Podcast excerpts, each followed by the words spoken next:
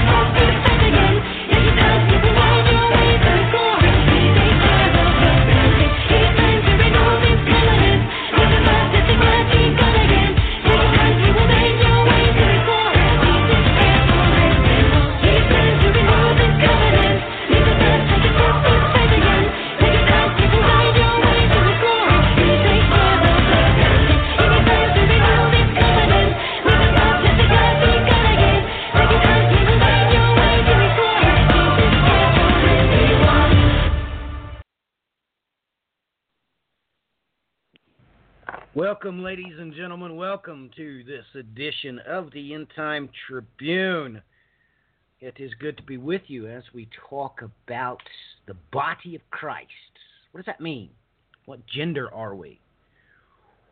Well, let's get uh, Tim's introduction to the topic and how this entered his mind, and more importantly, how he's been doing here lately since we've had him on the last broadcast. Hey Matthew, how are you? I am very well, thank you. How is yourself? I've got no complaints. Family's good. Uh, Friday was the last day of school for my little one, and um, we had a nice day yesterday with family and friends. Uh, we um, we are in a very good place uh, from that perspective, and that is uh, that's a good thing, truly a blessing. Yes, it is the summer. Uh, having the children be able to run around uh, all summer long is uh, well, that's a blessing unto itself to be able to be in their presence. You know, when you're there at least. You know, because they make everything uh, better. Let me just put it that way. That they make everything better. Everything is better with them present, uh, no doubt about it. So, what's your opening comments on um, why were you even taking a look at this? What what made you take a look at this? Um, you sent me a long list of uh, chapters that uh, directly uh, pertain to this. I'll just give people a heads up. Uh, this note was sent to me back March 25th. He's uh, sent me a message. I felt led to discuss entering Jesus' rest. 1 Kings 17 and 18, Job 3, Jeremiah 14, Matthew 8, 22 and 25, Hebrews 3 and 4, Revelation chapter 14. Uh, he let that stew for a couple of weeks, and on May 8th, he sent me this 2 Samuel 7:12. The reference to the body is male or female there. I ask because it ties directly to Hebrews 3 and 4. So obviously, your foundation was Hebrews chapters 3 and 4. Something had caught your attention to look there. So uh, why don't you explain um, what brought your attention to that and uh, what got your gears turning? Because that's important. We need to know what got your gears turning. Because Amen. Many people in the body today, you you can't get their gears turning. Uh, you have to talk about something conspiratorial. Um, you have to talk about aliens or something to get their gears turning.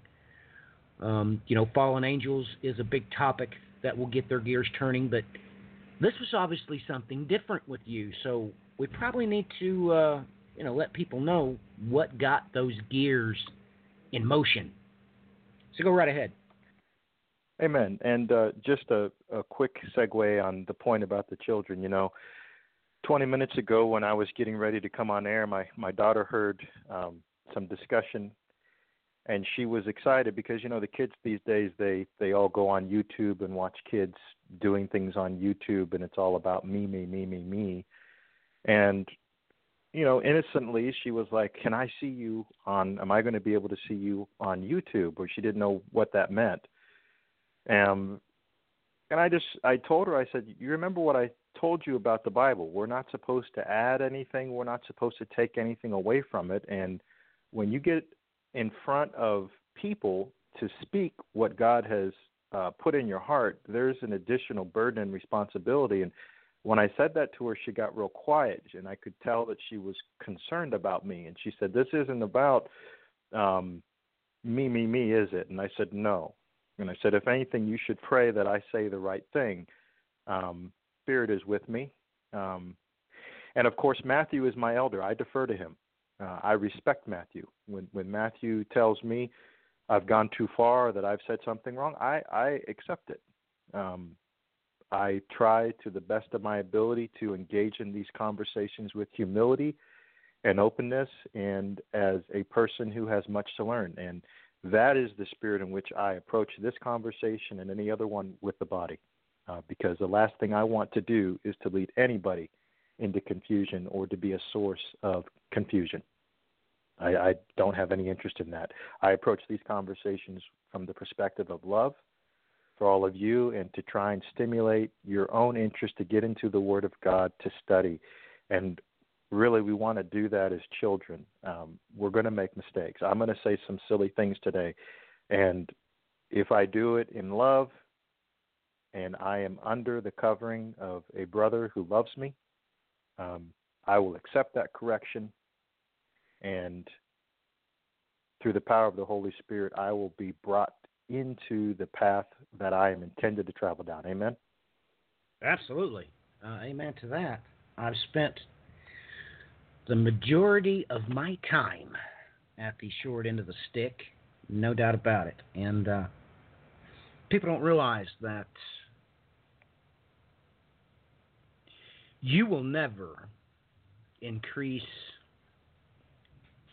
in knowledge, wisdom, or understanding without first being the short end of the stick. It's just absolutely impossible because that's what Christ did.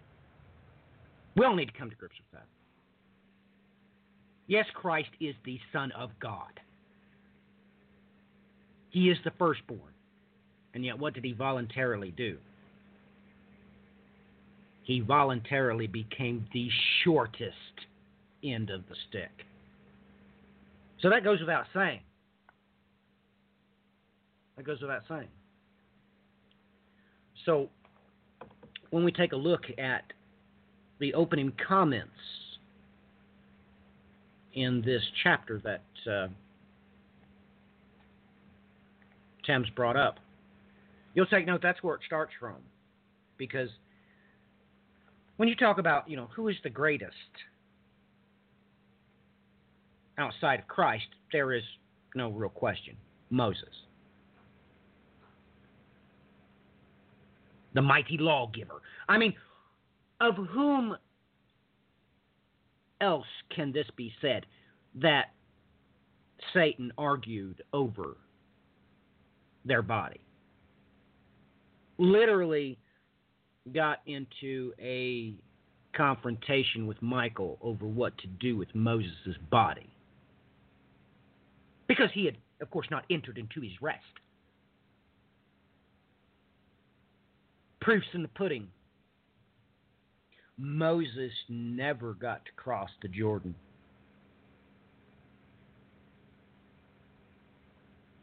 Of course, Satan wanted to make sure uh, that uh, these things could never be proved, archaeologically speaking.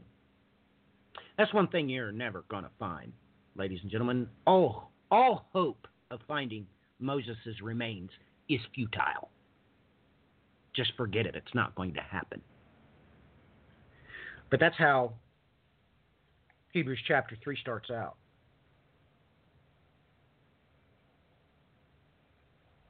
And that's kind of a shock to the system, especially to um, a Jew. What do you mean Moses is not the first? Well, Moses was, was many things, but he's not Christ. And no doubt about it, uh, there wouldn't be a house if Moses hadn't stuck up for the children of Israel because God had had enough of them. And God told Moses, I'll wipe them out and I'll just use you. I will just create unto myself a nation from you. Moses said, Well, he didn't tell God no, but he pleaded for them. And the rest is history. And you need to understand that what Moses pleaded for, Christ was given. You see, Moses said, No, just kill me. But God let him live. But that question was answered with Christ.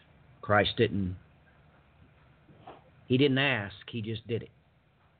So with that backdrop in mind, boy, this takes on a whole new light.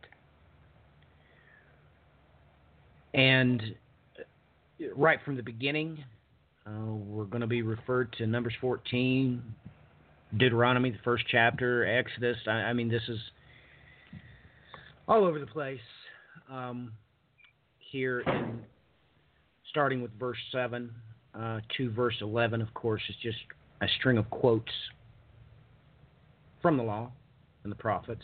So, well, Thames, did you want to start uh, reading here, or did you have another particular set of verses you wanted to start a thought pattern from? Uh, wherever it may No, I be, it's it's fine with me. uh, Hebrews three is perfectly fine. The, what, what would you what would you like me to start reading, and then we could discuss it. I say right to the top and go to uh, verse 11. We need to get the entire Okay. connotation as to why he just stated what he stated. So I'd read the first 11 verses. Okay. All right. Hebrews 3, verse 1.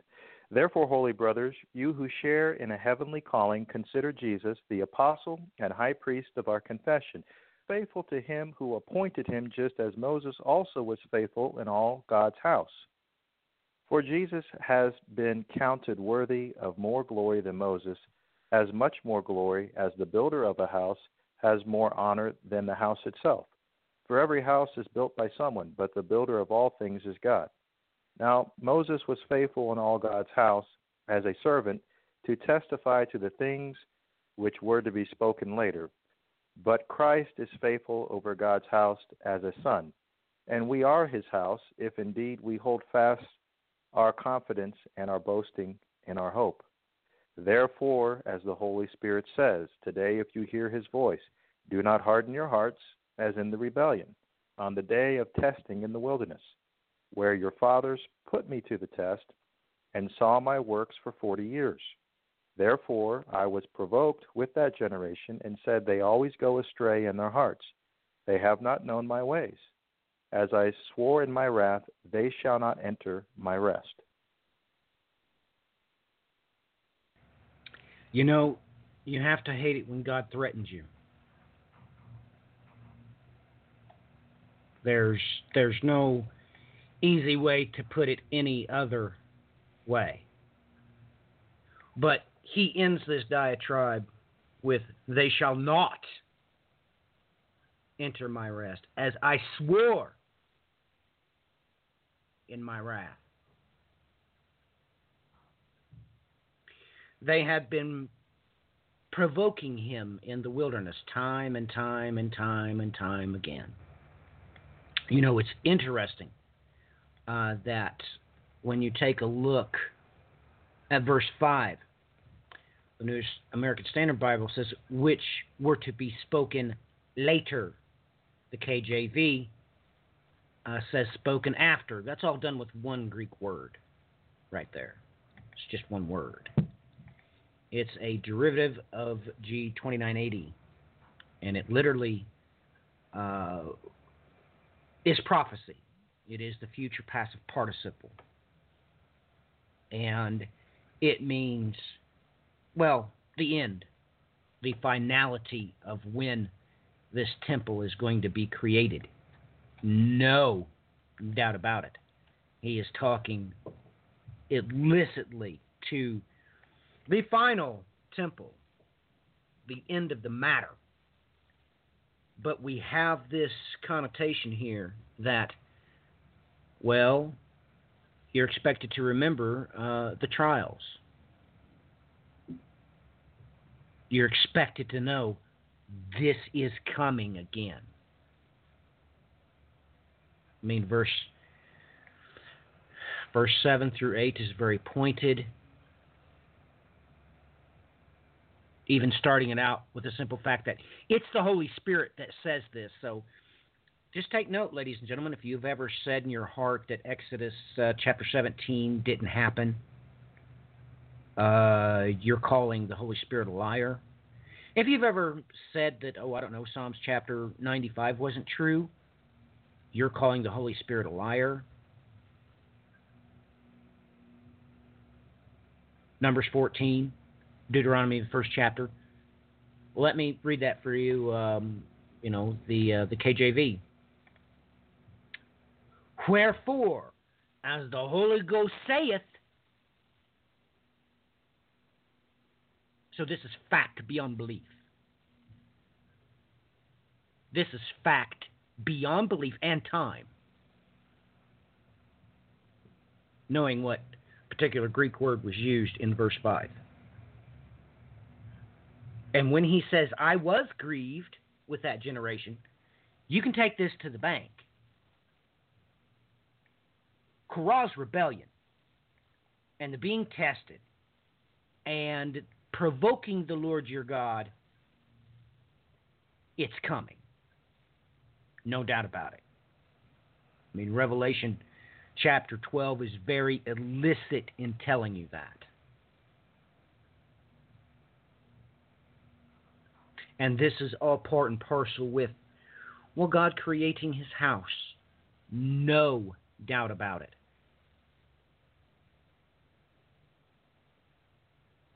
And if the cornerstone of that house was Christ, it is obvious that you are nothing but a stone in the wall of that house. So, you know, that's why the very next verse, ladies and gentlemen, there, can be no consternation what what it means. The KJV, uh, you know, says, uh, "Take heed." So the next verses, um, you should know that he's going to tell you about what happened to these people that tested the Lord their God in the wilderness. He's going to tell you. I don't. I don't need to read them. I don't need to read ahead. I don't need to read the final verses of the chapter. I know what it's going to say. I know what it's going to say because, well, I know Numbers 14. I know Deuteronomy chapter 1. I know Psalms uh, 95. I, I know everything he's talking about just because I remember. I'm not special. I remember what happened. And that's what he's commanded me to remember, actually. He's told me to teach these things uh, when I stand up, when I lay down, when I go in, when I come out, when I walk down the road. I'm supposed to continually, without wavering to the left and right, talk about those things, remember those things. So I, I know what he's going to talk about. There's no question in my mind. And that has dire consequences. Dire consequences in what is to come. You know, it's amazing, Thames, whenever you actually take part in construction. Let's say uh, uh, last winter, I helped build a prison. Well, I don't know if it was a prison or if it was a maze. Uh, absolutely amazing how the structure was set up because you, even working on it, um, was quite difficult to get from one cell block to the next, and there was no windows. So it was a maze inside. So even if you did get out or break out of the particular cell block. That was the beginning of your troubles. You had actually escaped into a maze. It was set up, um, well, it was rather amazing. My point being this after we were done, oh my goodness, the heap of leftover material that we had, Thames, was amazing. You know, all of the ceiling panels and the security part, um, you know, nothing works out perfect. So if you have a, let's say, a hallway, Thames, or a room that is not square by the foot, you have to cut off some of those panels.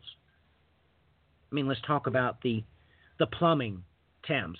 There's no way to buy 10 foot lengths of pipe and not have any scrap. Do you understand what I'm saying?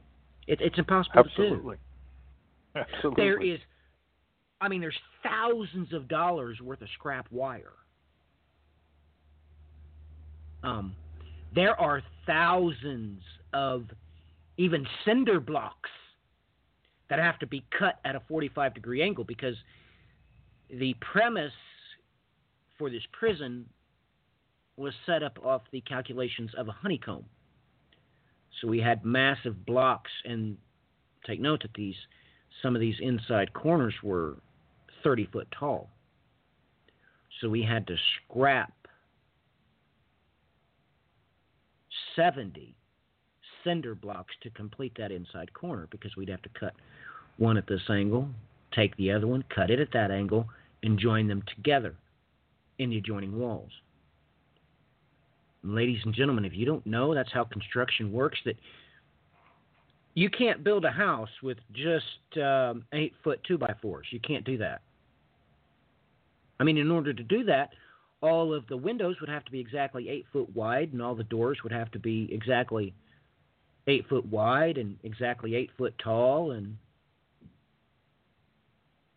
and you better take this to the bank. That serves serves a purpose, just like when you slag a furnace.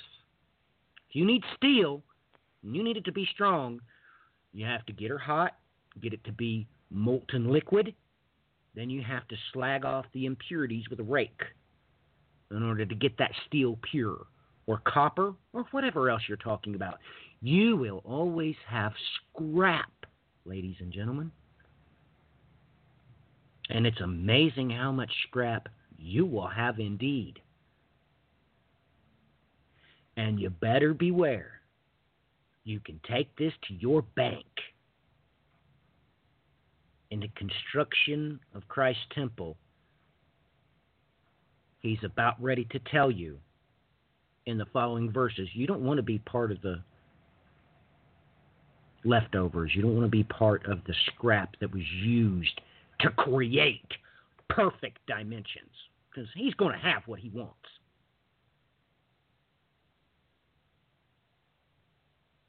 So that requires Amen. I mean, that's that. literally. I mean, that's literally what he starts off with. I mean, you build anything, the first thing you do is you have to have a location. I mean, he's going to make that clear when we get to Exodus, um, and he talks about the man, and we'll get into that. But you've actually got to have a place, and then you've got to have plans, and you actually have to have a system for measurement. And we'll- we'll get into all that today.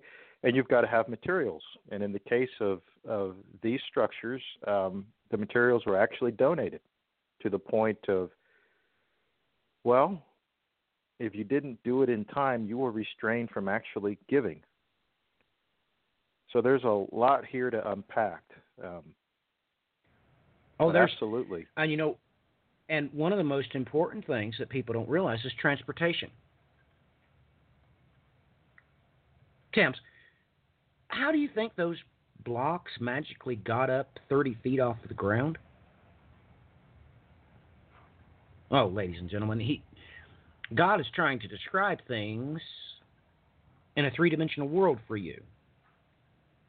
When he don't have to operate that way, but you need to understand that your site, picking a site, that's important.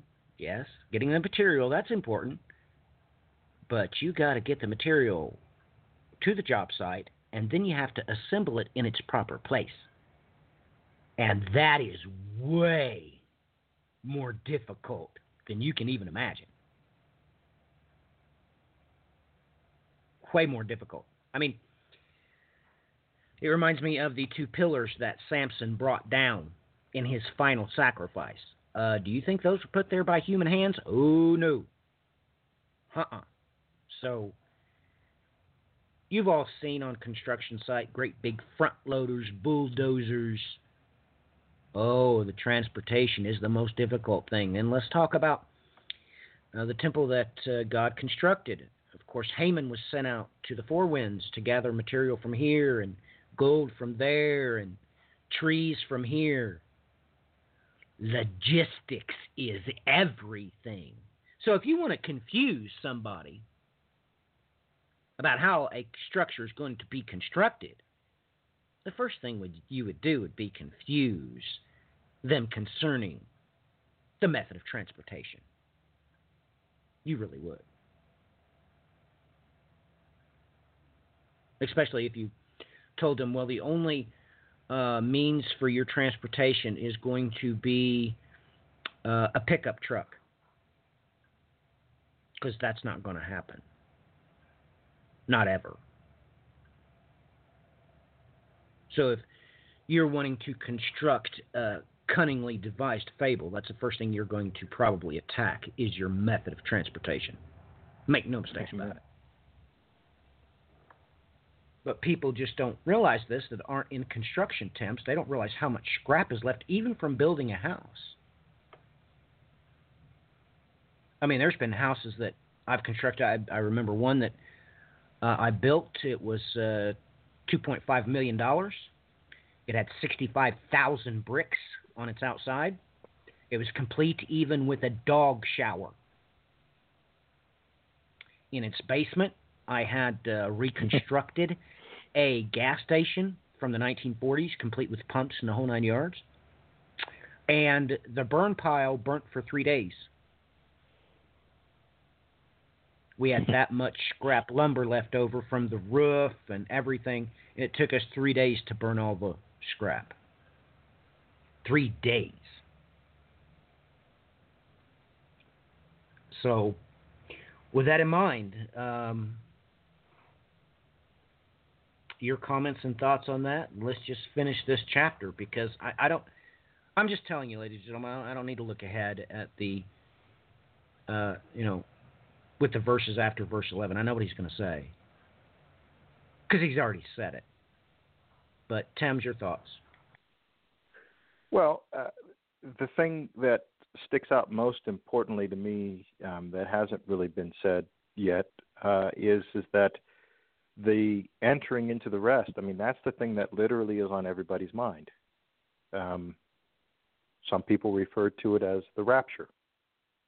Um, and that is the thing that everyone is hoping for. And certainly that would have been the thing that those who were in the wilderness would have been hoping for.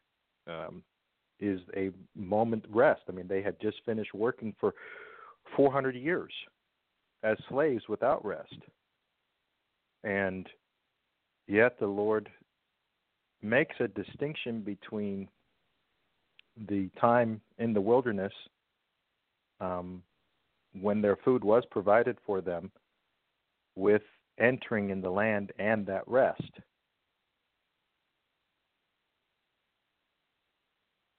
Yes, he does.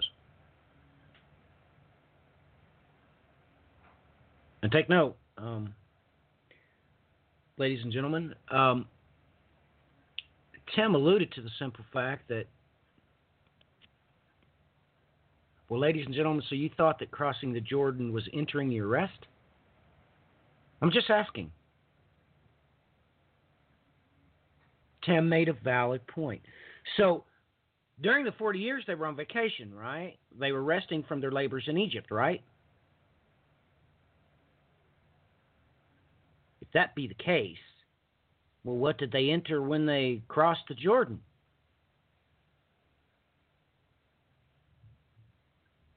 Does that stump you? Well, it should stump you. It should absolutely stump you. You need to now you need to set up in your chair. You need to pay attention. Because the way you view things, that don't matter. There's only one point of view that matter, and that's the Lord your God's. His his point of view. That's that's what matters. And you need to think about this. Thames just brought up the simple fact they didn't even have to work for their food during the will because you know who was working, don't you? I mean, who did perform the labor so that their clothes wouldn't wear out for 40 years, ladies and gentlemen? Who fed them every day?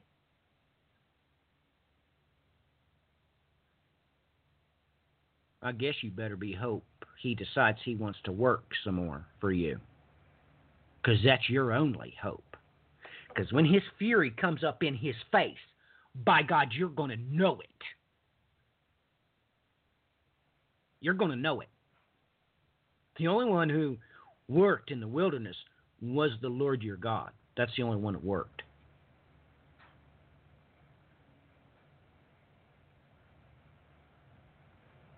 So, with that in mind, um, I wonder what the next verses have to say, Thames. It's kind of got me wondering. All right, I'll I'll pick it up in verse 12 here. Take care, brothers, lest there be any of you an evil, unbelieving heart, leading you to fall away from the living God.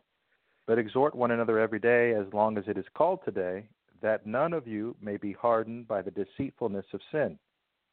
For we have come to share in Christ if indeed we hold our original confidence firm to the end. As it is said, Today, if you hear his voice, do not harden your hearts as in the rebellion. For those who have heard and yet rebelled, was it not all those who left Egypt led by Moses? And with whom was he provoked for forty years? Was it not those who sinned, whose bodies fell in the wilderness? And to whom did he swear that they would not enter his rest, but those who were disobedient? So we see that they were unable to enter because of unbelief. Wow. Did any of you hear what he just said? Any of you? If you need a hint, you ain't got a clue. Because I assure you, you don't want this taking place in heaven.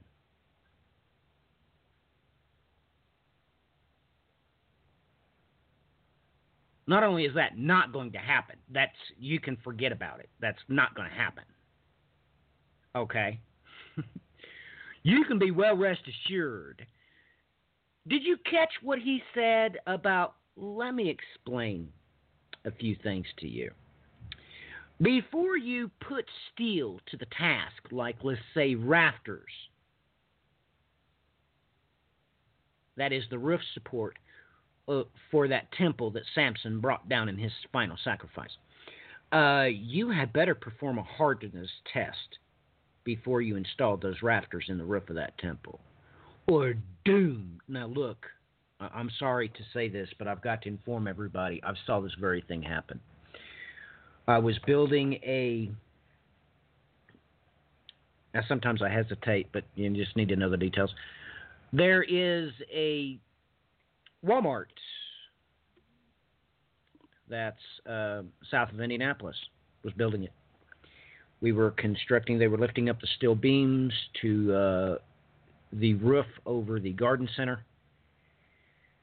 It gave away, and I was there, watched it happen as a man's head was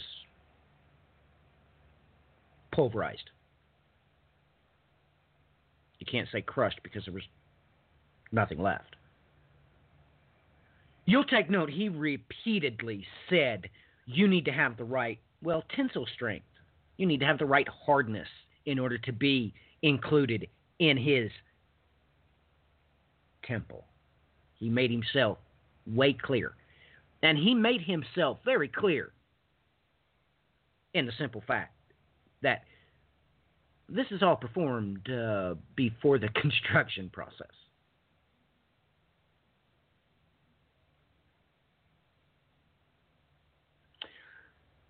The construction was crossing the Jordan into the promised land. That's when it was built. But the wilderness testing, that was when all the material was making sure it was up to code. Do you understand me now? Look, you do not want to install a water pipe, ladies and gentlemen, that's thin walled or that has porosity in its casings. You don't want to do that. Porosity, ladies and gentlemen, is little pockets of air. And when you go to uh, transfer, let's say, not volts, let's say amps, when you're wanting to transfer, let's say, 1400 amps, you better have copper that's been properly tested and up to code. and insulated. Because if not, if it's and insu- and insulated because if not you are dead you you really are if the insulation is variant even to a thousandth of an inch that can be detrimental A- and i hope everybody realizes that the wilderness was the inspection of the building material to make sure it was up to code. Do you understand that, Thames? Have you ever heard anybody say that before? I have not, but it makes perfect sense. Well, that's, what he just said. You- Standard building 101. well, you just heard him repeatedly say, make sure that your hearts do not become. Thames, let's go back 4,000 years. Okay? What on earth did God just say? What did what were the Israelites what were the Egyptians, the Assyrians? What would the Assyrians think if you, you said, make sure your heart don't get hard? They would say, well, that's a heart attack. If my heart gets hard, I'm dead. Right. Your heart must be soft and malleable, ladies and gentlemen, or it can't beat. And if it don't beat, you're dead. Because let me tell you what the paramedics do. When they show up, they don't use no fancy gauges or electric. No, no, no, no. They check for motion. It's all the paramedics do when they show up. If your heart's not in motion and if your lungs are not in motion, you're dead. You're dead. If your lungs become hard or of course, a nurse or a doctor would say, no, that's your diaphragm. It's your diaphragm that actually bleeds that muscle. It's it's actually the inversion of your heart. But you have to fear the Lord your God in order to gain understanding, and then study the diaphragm and study the heart to realize that, oh my goodness, the diaphragm is the exact opposite thing in creation as the heart. But I digress. If you're not soft, you're dead. Doesn't matter if you have any brain activity or not, you're dead. So, with that in mind, ladies and gentlemen, that's why he just said this multiple times. He brought up the hardness of the building material. If it's too hard, you know what it is? It's brittle. It's it's it's brittle. Did you know that, Thames? Yes. If you get steel, if you get steel too hard, it's brittle. Do you know what brittle means? It it it has no flexibility. It'll snap like a twig. Right. You don't want that, Thames. You you you don't No. want that. That that's bad. It's got to be able to adjust to temperatures to a certain degree. Um, That's right. too much is bad, and too little is bad. It's got to be just right. So read verse 13 again with that understanding. Read it one more time. Just Okay. verse 13. But exhort, but exhort one another every day, as long as it is called today, that none of you may harden, none of you may be hardened by the deceitfulness of sin. Did you hear what he just said? Here, uh, let me explain it to you. He said, Here's what you're supposed to do to each other walk up to each other and pick each other up and bend each other to see how flexible you are to make sure sin is not entered in because it's sin.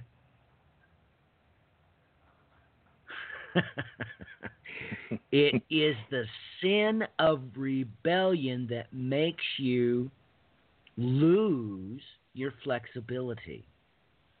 Amen. It makes How did we start this conversation?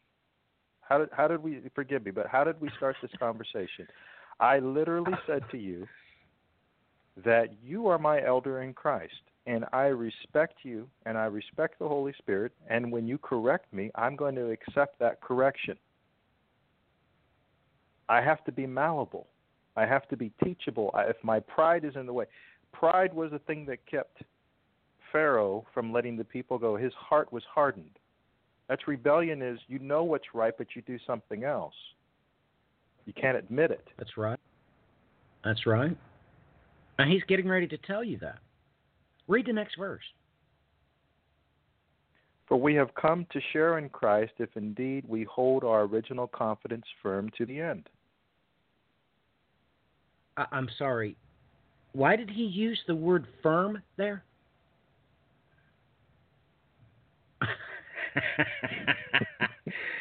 Here, let me read it in the New American Standard Bible. For we have become partakers in Christ if if we hold fast or we adhere. Ladies and gentlemen, he's talking about the brittleness of a material. If it's not the proper tensile strength, I told you that it snaps or it will shatter. Let's let's talk about a a building block. If you don't use the right aggregate in those building blocks, if you put a certain amount of weight on them, they just shatter. They don't crack. They just go boom and explode. Same thing. So if we hold fast in the beginning. So you've been tested to see how brittle you are, and you are the proper tensile strength of our assurance firm until the end. You know what the end is, don't you, ladies and gentlemen? I'll riddle you. That's when his temple is built. You are that temple. And if you can't prove your hardness or your flexibility, I can use so many different words to describe it, but it really describes the same thing. If you do not hold your proper hardness until that temple is broke, you will be expelled. You'll be thrown in the scrap pile. Because let me tell you something, ladies and gentlemen. Time is a wonderful thing. So is iron. So is so is. Do you know aluminum rust? Do you know most people besides uh, airplane mechanics don't know that? They call it white rust, ladies and gentlemen. The aluminum will turn to dust because the aluminum is really nothing. You didn't know that? Find yourself an airplane mechanic and ask him what happens if he starts inspecting his aircraft and it's got a bunch of white dust all over it. Ask him what that means. Ask him if it's that if that's good. Cuz it's the death of you is what it is. It's the death of you. So, ladies and gentlemen, um, you need to consider what I just said. That if you leave your cinder blocks out in the rain and then they go through the seasonal cycle of hot and cold, uh, don't you know that you have to test those blocks if they've sat there all winter and now it's spring and they've been heated back up? You better test them because it can very well kill you if you don't. It, Let me say it a me. different way. So, I'm sorry. Go okay. ahead. Well, I, I ahead, just I'm was sorry. going to point out that I was just going to point out that people don't understand the reason that there's so many warehouses in the United States. That that they don't realize why all this uh, oh drywall and copper pipe and wire and all that stuff has to be put in a warehouse under climate control, or it loses its tensile strength. Well, I was going to I was going to say, um, going back to verse 14, for we have come to share in Christ if indeed we hold to our original confidence firm to the end. Put yourself in the mindset of an Israeli leaving Egypt. Now you've gone into the desert. Where was your confidence supposed to be in? Didn't he always promise to make your enemies your footstool? He didn't say you were going to do it, he said that he was going to do it. Your confidence was never supposed to be in yourself. The Israelites did not defeat the Egyptians. No, that was the angel that went through and wiped everyone out. If your confidence is not in the Lord and it's in something else, then you don't have the right hardness. And this, to Matthew's point about leaving materials outside, that's literally what he's talking about when he gets to verse 17. He says, Those who provoked for 40 years, was it not those who sinned whose bodies fell in the wilderness? Those were the ones whose blocks were not sufficient tensile strength. Because, of course, Caleb and Joshua were the only two that were able to get through that time of testing and actually have the proper hardness. Everyone else was not up to code. Oh, no, I trumped that. Hallelujah. Amen. Hallelujah. Amen. I mean, like Tim's and I explained, uh, you have to gather all the material first before you ever break ground. All that material has to be bought and paid for and then stored properly before it can be implemented into the structure. So everything that goes into the I'm sorry if you think I'm being a smart aleck, but everything that goes into the temporary tabernacle is tested. Uh, that tabernacle uh, maintains a climate control to make sure that the uh, building materials doesn't degrade until ground is broke. Did you hear what I just said? Because that's what I meant. Because that's really what happens. I'm not lying to you.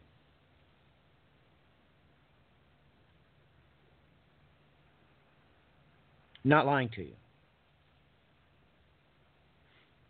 All of the ma- building materials must be properly inspected and tested and then stored in a tabernacle warehouse until the structure of the temple is built. Doesn't matter if that temple is a Walmart or a bank or it doesn't matter, skyscraper. You're dead. You are dead indeed if that's not adhered to. And that's why this happened.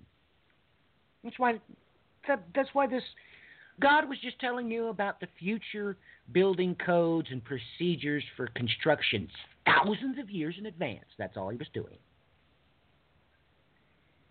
And if he did it any other way, Thames, I could be misled into believing that I could just be, you know, uh, made in the forge, put into the kiln, put into the form, and then taken directly to the temple and put in place. Because I'm not. I am not going to enter the kingdom of heaven. No, no, no. I am not going to enter the kingdom of heaven unless I am the proper building material that has been inspected to code. You don't you you, you don't have to like it. I'm just telling you the truth. I mean, ladies and gentlemen, when they come up on the other side of the Red Sea, they didn't pop out in the promised land. Oh, no, they didn't. No, somebody's deceived you. And I mean deceived you in the worst way. Because, I mean, we, we haven't even got to the next chapter. And uh, no need to discuss Hebrews chapter 5. I mean, we, we haven't even talked about, uh, I don't think, any of the chapters that Tim sent me in his initial list. I know what they say. More importantly, I understand what they mean. And like I said, God just threatened you. He he he really did. No, this wasn't Jesus. This was the Lord your God threatening you. It's it's going to be this. It's it, it's going to be His way or no way. That that's the way it's going to be. So if you think you're going to pop out of the furnace and be taken right to the temple and put in place, you're daft. Oh no, your hardness, your tensibility, your flexibility, all those things need to be tested first. So you can exclude, you can preclude any delusions of grandeur that you're going to heaven or that Moses entered the promised land. You can just get over it. That ain't going to happen. Now, I I got a feeling that concerning all these things, God's getting ready to tell you in the next verses, which is the next chapter. But I'm pretty sure He's going to remind you that uh, this is what He said, and you can take it to the bank. He'll say something like, "I promised," or "I swore," or "I declared." I don't. I don't need to wonder about what He's getting ready to do. I know what He's getting ready to do in the next verses. I mean, it might be at the end of the chapter, the beginning of the chapter, but he's going to remind you, nah, this is what I said. This is what come out of my mouth. I don't care what comes out of the self-serving shepherd's mouth. I never asked them because I never cared. Never cared to know what they say or what their opinions are. But he'll he'll he'll phrase it some sign of way. He, he he'll use promise or declared or something man, I'm, I, I guarantee you, I'm, I'm telling you, you need to listen for it because God's getting ready to tell you. Now, this bit of information you can take to the bank. This is what I'm going to do, and I don't need any commentary on it. I'm God, and you're other. You're less than. So he's talking to, you know, angels, seraphim, cherubim, dogs, cats. That's other than. That's other than. The Lord, He is God. Everything else is less than. So I'm, I'm telling you, I may be wrong, Thames. I'm not looking at at the next chapter yet. I'm just telling you what He's going to do. Look for that word. Declare or promise or swore something like that. It, it's coming. Your translation is going to use one particular word. I'm, I'm telling you, it's coming. I, I'm I'm just telling you. Well, literally, So- um, seven through eleven um, is really repeated. Twelve through the end of the chapter is re- reiterating what he what he said seven through eleven, which um, he's already repeated himself. Amen. And I'm pretty sure what he's getting ready to do in chapter four. I I could be wrong. well, let's get over there and, and, and let's discuss. I'll read it and we'll discuss it. Uh, how far do you want me to go down into the chapter uh, with the first first stanza? what do you think? Um. Well, I'll tell you. I I brought this up. I brought this up in the beginning, verse seven. Okay. I want you to do here. Let me quote. from- This is what I want you to do, just as the Holy Spirit says. That's what I want you to do. I want you to read until the Holy Spirit tells you, well, that's enough. You need to stop and you need to remember what you just read. So, how about we run with that? Amen. So read as uh, read as far as you want. Go ahead. Amen. Okay, Hebrews 4. Therefore, while the promise of entering his rest still stands, let us fear lest any of you should seem to have failed to reach it. For good news came to us just as to them, but the message they heard did not benefit them because they did not because they were not united by faith with those who listened. For we who have believed enter that rest, as he has said, I have sworn in my wrath, they shall not enter my rest. Although his works were finished from the foundation of the world, for he has somewhere spoken of the seventieth day in this way. And God rested on the seventh day from all his works. And again in the passage he said, They shall not enter my rest.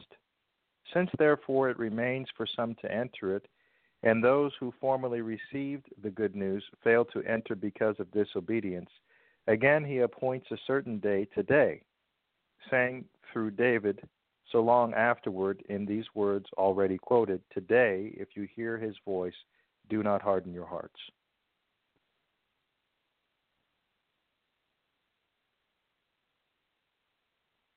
Wow, did you catch that? This certain day. Did did anybody not catch that? I'm sorry. Let ma- maybe the KJV will say it better for us. Maybe. I mean, it, it's it's it's it's possible. Verse seven. Again, he limiteth a certain day, saying, "In David, today, after so long a time."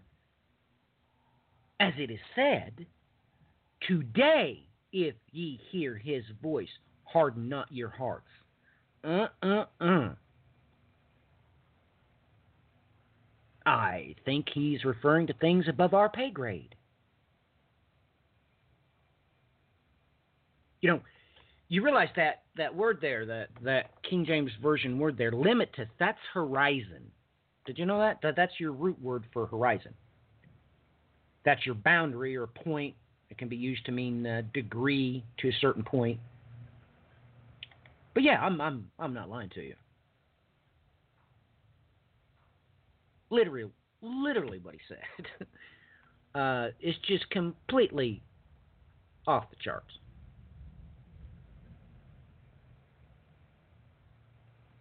And he says, horizo and then hemera, day.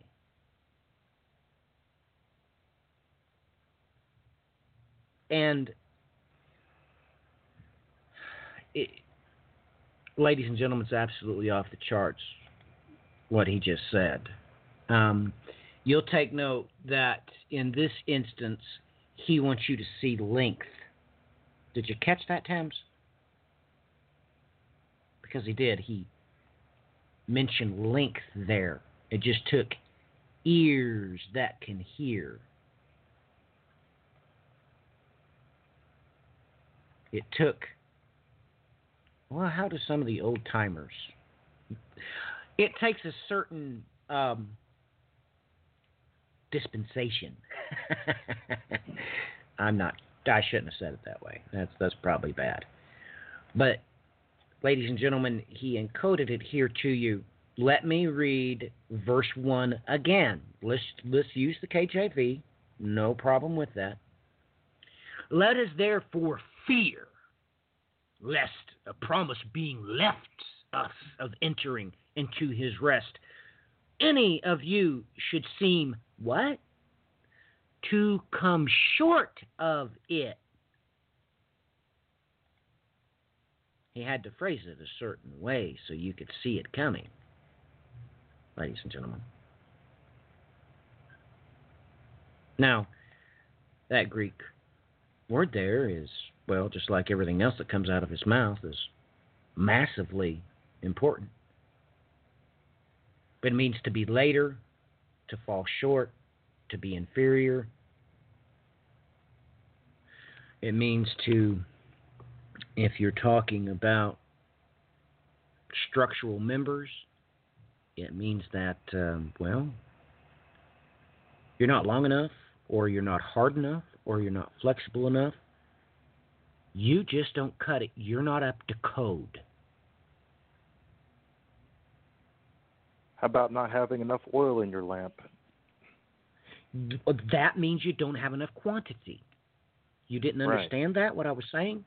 You see, Thames, the hardness of steel, don't you realize that it is directly pertains to its atomic weight? It particularly pertains to how dense it is. Right. A hardness test denotes density, ladies and gentlemen.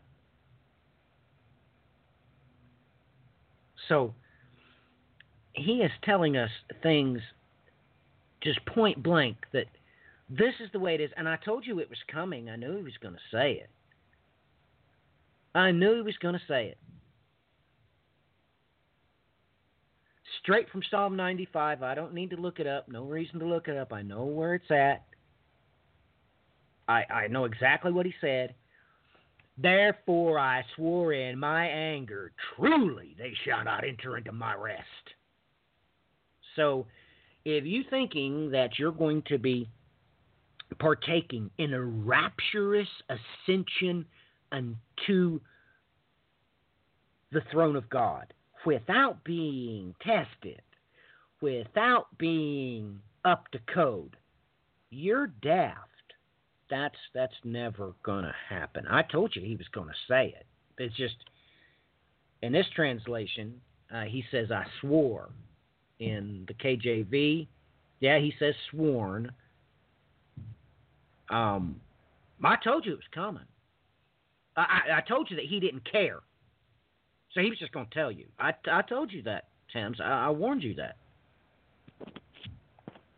Well, well, how about this? How about the, the descriptions of heaven um, when he talks about the saints? Do they?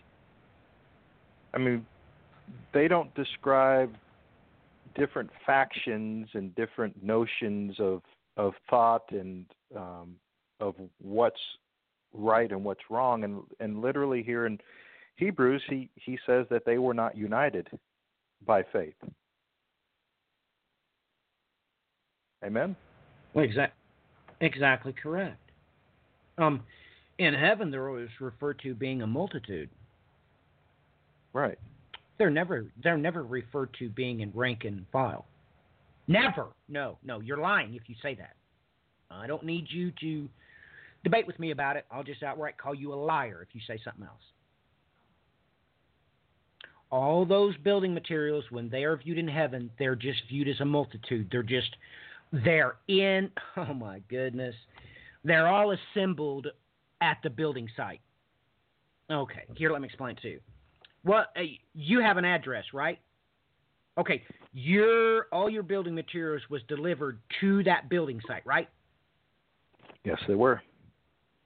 That house, it was not legal to build that house anywhere except that particular building site, right? Correct, Mundo. That that's what you see in heaven. You see the multitude all in the right spot, not to rank and file. But, Thames, a two by four is completely worthless without the nail that holds it together. Didn't you know that? That's Uh, right. Look, ladies and gentlemen, a look. I understand that that that you think your pretty wood floor is more important than the roof, but I assure you that the shingles on top of that roof is worth a thousand times more than the floor. Because if the roof don't work, your floor's gonna not be very good. Surely you knew that. So whenever the multitude is viewed in heaven, it's viewed together. It's just stated as a multitude. It's that's another way of saying a structure, a temple, a tabernacle, or a bank, a school, a house. He's referring to that as a, a multitude.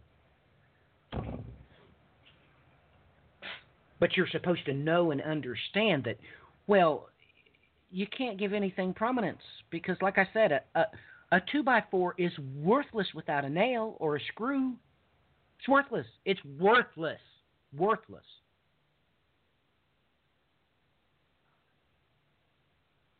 So what you said goes without saying. I mean, that's just common knowledge. I mean, that's like us trying to talk about the sky being blue. I mean, what what's what's there to talk about? Yeah, the sky's blue. But in this day and age, where cunningly devised fables have entered in, the sky's no longer blue. They say it's green. they say that ascending the heights of heaven is good. That's good. Holy cow, I don't know which version they're reading out of. Even those in paradise right now that Christ brings back with him, they don't even get to heaven. You realize that? Towns, now don't lie to me. Does God say anywhere in the Bible that He takes those, the saints that are in paradise, and He takes them to heaven with Him? I'm pretty. They never say. He says He brings them back to planet Earth so He can set up His kingdom Right. and they can be resurrected. That, that's what He says, right? Or am I wrong? I mean, I could be wrong. Well, you're right. That's that's exactly what he says. And literally, heaven comes to us. Yes. It's not the other way around. Heaven comes down to us. It's not the other way around. And I'll tell you why. Did he rapture Adam and Eve to heaven every day in the cool of the day? Oh, I'm sorry. Did I confuse you? Explain to me, Thames, what happened during the cool of the day? The Father would come to them. Okay. And He'd come down to This them. The same- I mean, this, go ahead. I'm sorry. and this generation don't have the wherewithal to understand that that's what the point of all this is, is so he can. That's what he wants to do, and well, that's what he's going to do. He's going to make it so he can do that again. You don't have the this generation don't have the wherewithal to understand that. Well, people, if you if you if you're trying to wrap your brains around that, just flip over a few chapters up in Genesis where he describes the interaction between Abraham and the angels when they show up on the scene. I mean, that's literally a picture of what was going on in the cool of the day.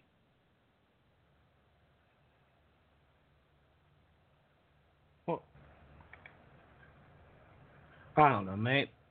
Maybe I got it wrong. Here, let's let's do it. Okay. now, the first thing that people's going to have trouble remembering is is because look, these SS shepherds, these self-serving shepherds, have done a bang-up job. They're going to sit there and I, I know what they're going. They have to lie about it. Um, they're going to say that God just did that with Adam. I know immediately immediately what they're going to try to do. So I'm sitting here saying this, and let me riddle you, ladies and gentlemen. Did God just walk with Eve, or did he walk with Adam and Eve? Because that's pretty critical, don't you think? I don't know, maybe. Anyway.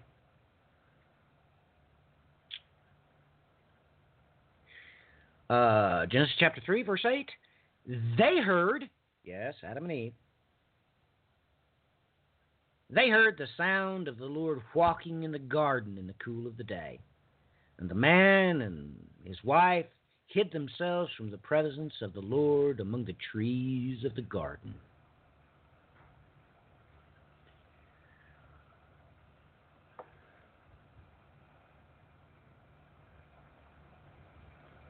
Of course, the $144,000 question The first riddle ever put forth by the Lord our God. Well, who told you you were naked? God's still pretty upset about that.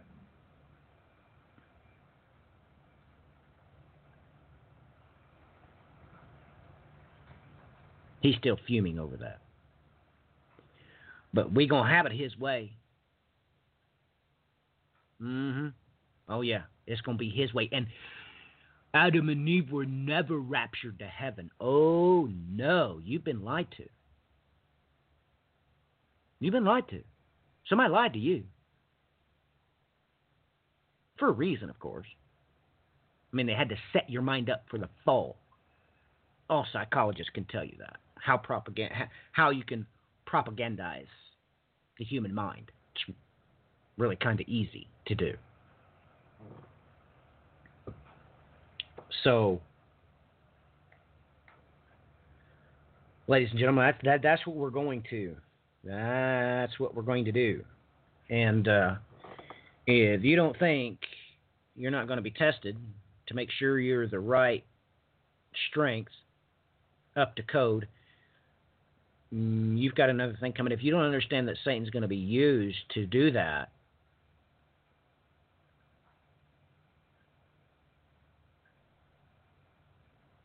well, you're you're daft. Mean, because that's what always happened. It didn't happen any other way. The serpent was used to test. So I don't.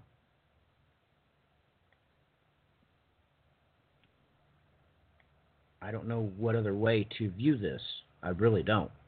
I don't have any other vantage point to use outside of what I've been giving. That, that's all I have. Well, he's always the same, and the same way that uh, you were tested in the wilderness. What I mean, where did Satan meet up with our Lord and Savior? Uh-huh. Well, Thames, don't be so short-sighted. Where was the only place he was permitted to do it, duh? Oh man, do you not think that he? Oh, ladies and gentlemen, you don't think that Satan didn't desire to test Christ in, you know, it was the capital of the time. Duh.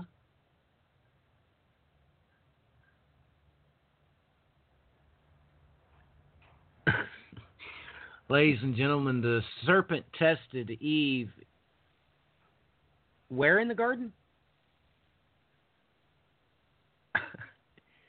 It wasn't where the tree of knowledge of good and evil wasn't. Why didn't he take her to an look, Thames? Can you explain this to me? Why didn't he take her to the peach trees? He wasn't permitted to take her to the peach trees because that would have done no good. Right? Right.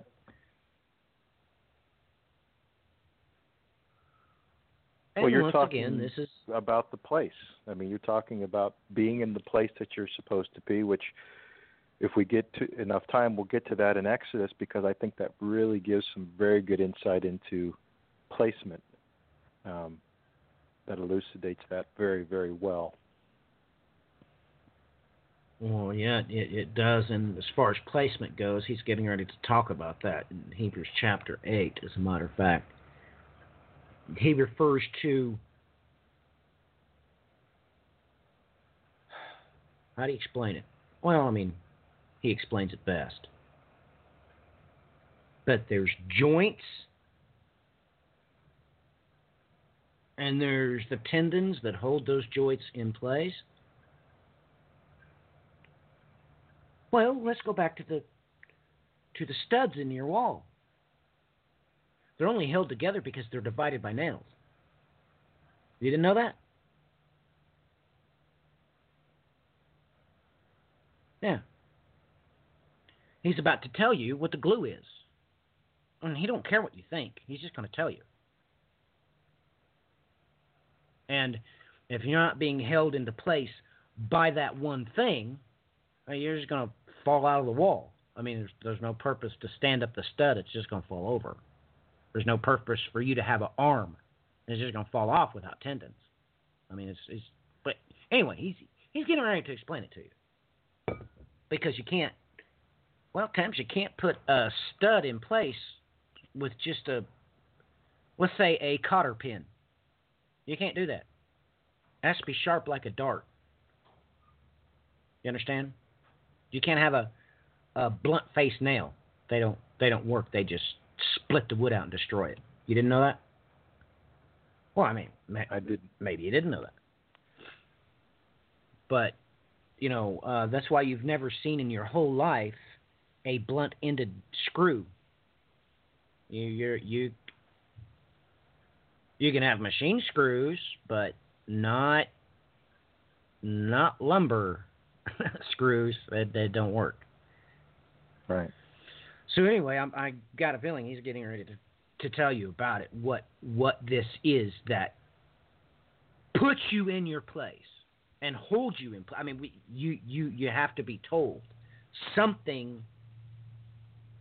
This the structure is held together by something. It's it's not ethereal. It doesn't just the stud doesn't stand there because it wants to. There's something else at work. So anyway, um, maybe we ought to finish reading the chapter. I don't know. I could be wrong, but Amen.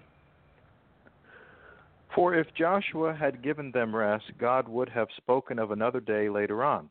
So then there remains a Sabbath rest for the people of God. For whoever has entered God's rest has also rested from his works as God did from his.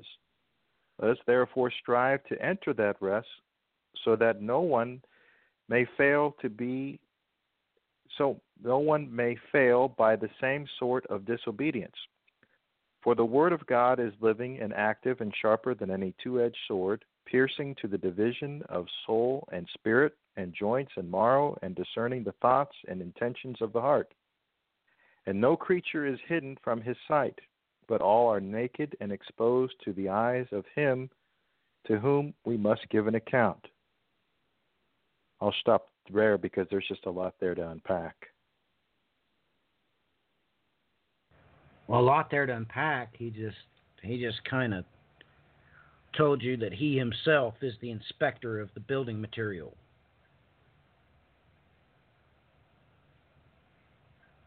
I mean, point blank range. He just told you that he himself is the inspector of the building material. And if we don't, I love how does a KJ put that? Hold fast or securely, something like that. Let let me see this. Yeah, the KJV says about the same thing. Let us hold fast our profession. I mean, it's almost like I knew it already said that before I used the example of standing a stud up in place. it's not going to stand there. It's not going to stand there unless it's pierced, Tim's.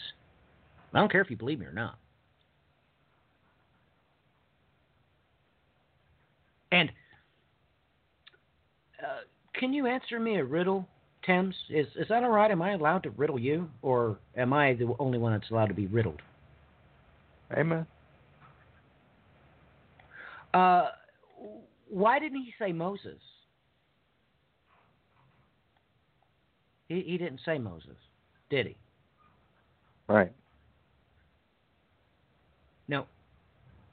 Can you read that verse again? Because I'm not quite sure um, I can put it into place. From chapter 3, Yeah, obviously. the, the verse. Well, um, who was just mentioned here? Read verse 8. You Joshua. just Uh, read it. Joshua. For You- if Joshua had given them rest, God would not have spoken of a day later on. Well, wait a minute. I thought it was Moses. Yeah, And I'm surprised that you couldn't point. remember that you just read it. I mean, you you just read it. So, because good we point. started out, we started out this program you saying that well, you know, they crossed the Red Sea and they entered the rest from all their labors in Egypt, right? Yeah. Uh oh. Uh oh. No, I'm sorry, but here, let me read it for you in the KJV. I mean, but but I know what you stated in the beginning of this episode. Now, the KJV says something else. It says, For if Jesus had given them rest, then he would not afterward have spoken of another day. Now, the KJV is. I don't know what's going on here because uh, that's kind of. Well, I mean, well, of course it's Jesus. I mean, he he he does run the show, no doubt about it.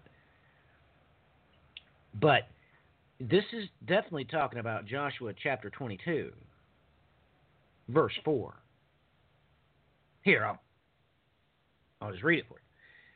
And now the Lord your God has given rest to your brothers as he spoke to them. So maybe here the KJV is, is thinking that Jesus is that who spoke to them.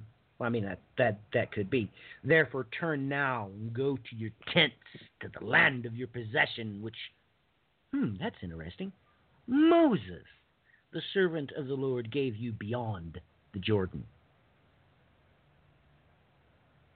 So, did you realize that the that the KJV switches it up here and says it's Jesus and not Joshua? I did not Did you realize that? Really? No. That's why the new translations uh, actually state it correctly. That was Joshua that said that, and he said that. I mean, point blank range. That's that's a quote from Joshua chapter twenty-two, verse four. But Joshua is not referring to himself; he refers to Moses. Now, the he in there could be Jesus. Uh, well, I mean, it is Jesus. I mean, don't don't don't let me make a stupid mistake. Yes, it was God that and Jesus that said those things about the the promise and all that. I'm just reminding everybody that that's a direct quote from what Joshua was speaking about. And more importantly, uh, let's switch back to the KJV. Where did Jesus say that at?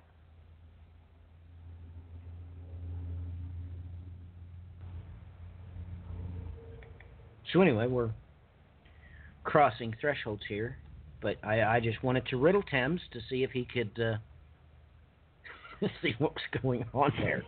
But no doubt about it, uh, Jesus, all things are done through him. No doubt about it. So it's it's it's not incorrect for for the KJV to mention Jesus, but you just need to write down in your notes, ladies and gentlemen, that's actually a quote from uh, Joshua chapter 22, verse 4. So that's why the translations do that, because you got to scratch your head and say, well, which one do we put? Do we want to put Jesus or do we want to put Joshua? Because, well, ladies and gentlemen, look at it in the Greek. You're going to be talking, you know, you have to choose one or the other to write in the English. And there's a reason for that, ladies and gentlemen. You didn't know that? There's a reason for that. So, he's getting ready to make references here that are probably off the charts. Make no mistakes about it. Uh, because he's going to have to clarify himself, knowing in advance that in this instance you have to use Jesus or Joshua, which is in direct reference back to, of course, the prophecy of Zerubbabel and Joshua being the high priest there. So he's going to have to expand upon this to make sure that it doesn't matter what English translation, or m- maybe you're reading this in, you know, Spanish. He's going to clarify himself. He's going to make sure that you understand that it was then, it is now, and by God, that's how it's going to be because that's what he said. He he didn't mean anything else. So Tim's, uh, your comments on that. I mean, I was riddling you. So, what is your thoughts about that? Well, I, I immediately, um, when it talks about again when it the entering the rest, I go, I, I kept going back to the prophecies in uh, Second Samuel, uh, chapter seven, um, because chapter seven and chapter five, the things that he says there, you know, the bone of bone of your bone, and thinking that the lame would would keep him away, and then the reference to uh, putting down all of the enemies and entering the rest. That's that's what I was. Um, that's the connection I was making there. Well, fine. Um, elaborate on that, or maybe I'll give you a few minutes. We've, oh my goodness, we've already been on air for an hour and a half. Um, you know what? That's how we will continue after the break. I'm going to play a break. Uh, I did so much labor over this, I might as well just do it again. This is Revelation 6 and 7 with Amos 9 interweaved into it. Because that's that's that's what it is. It's a cloth. And here he makes him he makes himself pretty clear about what building materials he's going to use. So, Tim's, you just collect your thoughts on what you just said, and we'll proceed from there. No big deal. We'll be back in seven minutes, 45 seconds with coffee in tow. we'll be right back, ladies and gentlemen.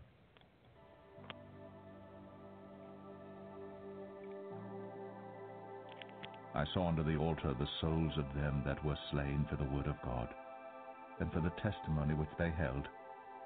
And they cried with a loud voice, saying, How long, O Lord, holy and true, dost thou not judge and avenge our blood on them that dwell on the earth?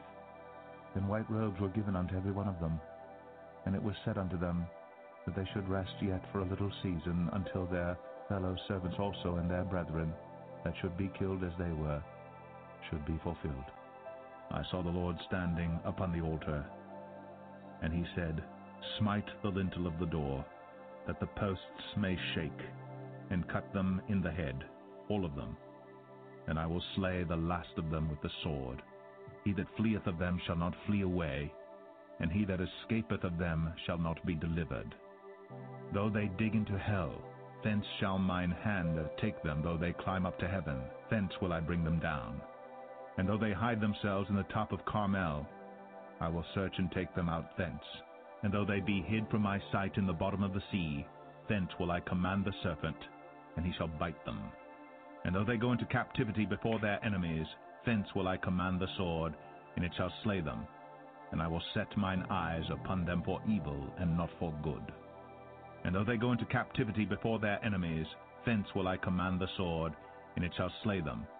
And I will set mine eyes upon them for evil, and not for good. And the Lord God of hosts is he that toucheth the land, and it shall melt, and all that dwell therein shall mourn, and it shall rise up wholly like a flood, and shall be drowned as by the flood of Egypt.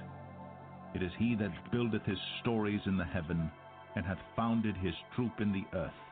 He that calleth for the waters of the sea, and poureth them out upon the face of the earth. The Lord is his name. There was a great earthquake, and the sun became black as sackcloth of hair, and the moon became as blood. And the stars of heaven fell unto the earth, even as a fig tree casteth her untimely figs when she is shaken of a mighty wind. And the heaven departed as a scroll when it was rolled together, and every mountain and island were moved out of their places, and the kings of the earth, and the great men, and the rich men, and the chief captains, and the mighty men, and every bondman, and every freeman hid themselves in the dens and in the rocks of the mountains, and said to the mountains and rocks, Fall on us, and hide us from the face of him that sitteth on the throne, and from the wrath of the Lamb. For the great day of his wrath is come. And who shall be able to stand? Are ye not as children of the Ethiopians unto me, O children of Israel, saith the Lord?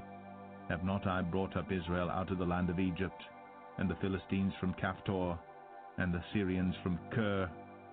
Behold, the eyes of the Lord God are upon the sinful kingdom, and I will destroy it from off the face of the earth. Saving that, I will not utterly destroy the house of Jacob, saith the Lord. For lo, I will command, and I will sift the house of Israel among all nations, like as corn is sifted in a sieve, yet shall not the least grain fall upon the earth. All the sinners of my people shall die by the sword, which say, The evil shall not overtake nor prevent us.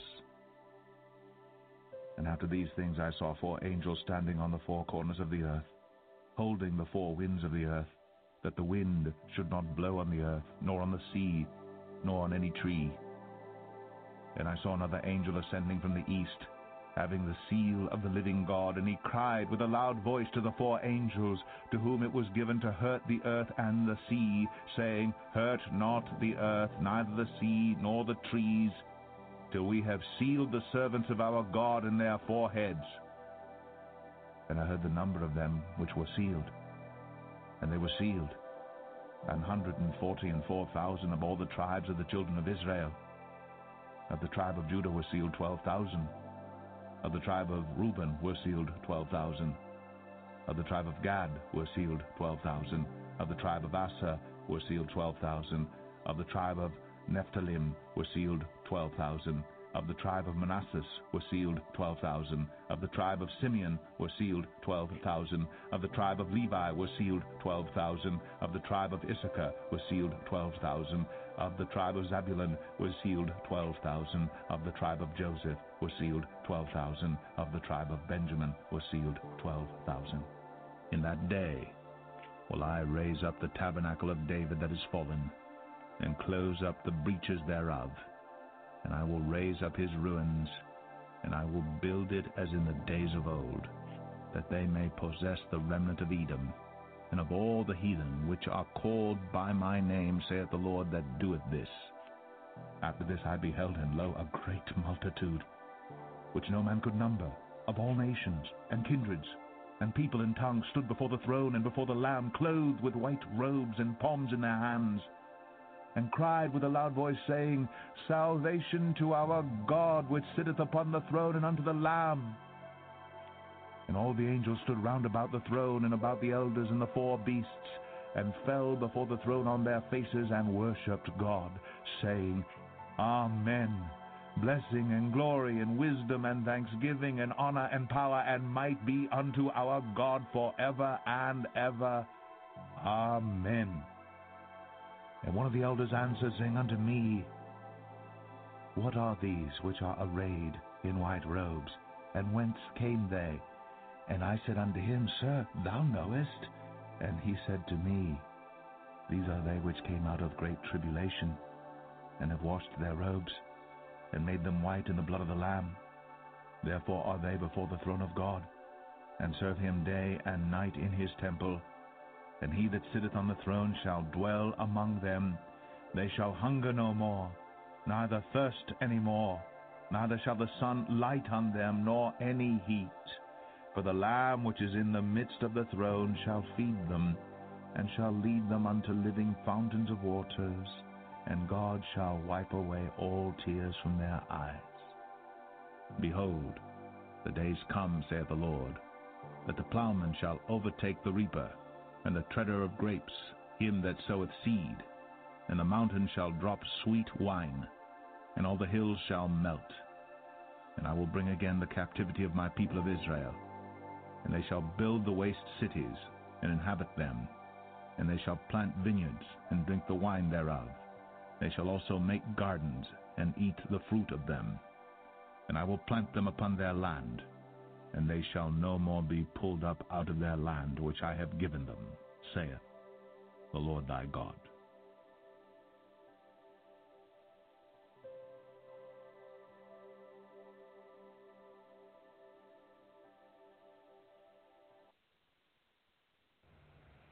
Good stuff indeed.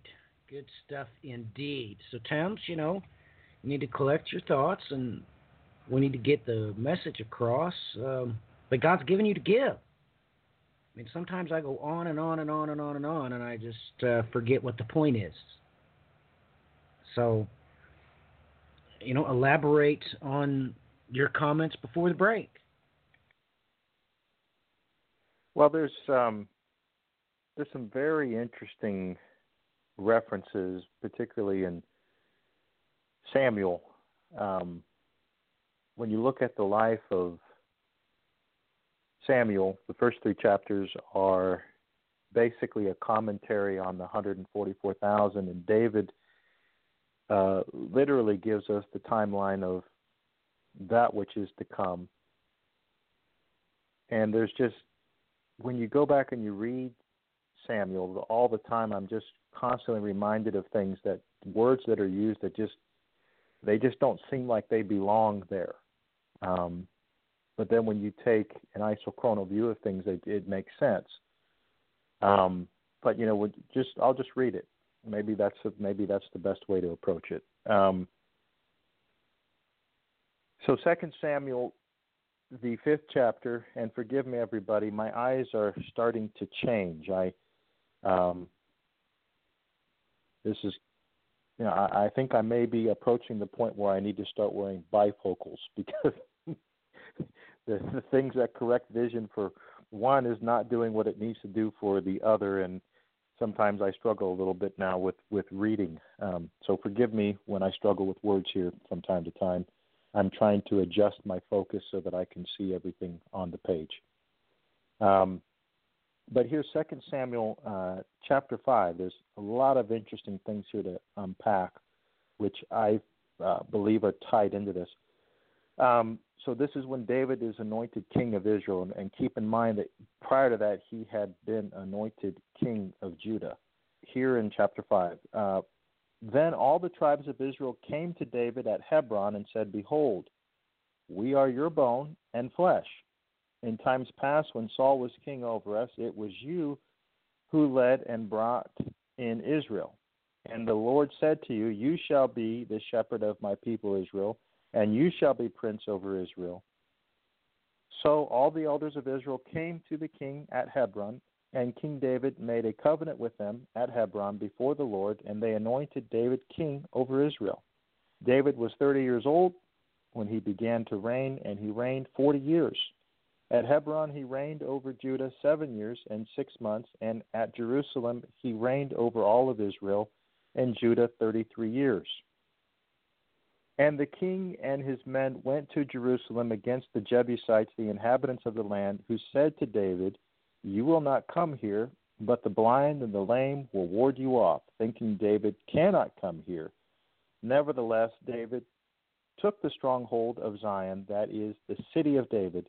And David said on that day, Whoever would strike the Jebusites, let him get up the water shaft to attack the lame and the blind, who are hated by David's soul. Therefore it is said, The blind and the lame shall not come into the house. And David lived in the stronghold and called it the city of David. And David built the city all around from the Millo inward. And David became greater and greater, for the Lord, the God of hosts, was with him. I'll stop there.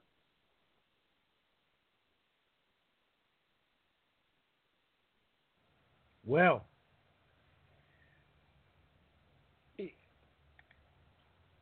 your comments, like I said, I've been talking too much. There's things that I could bring up right here, but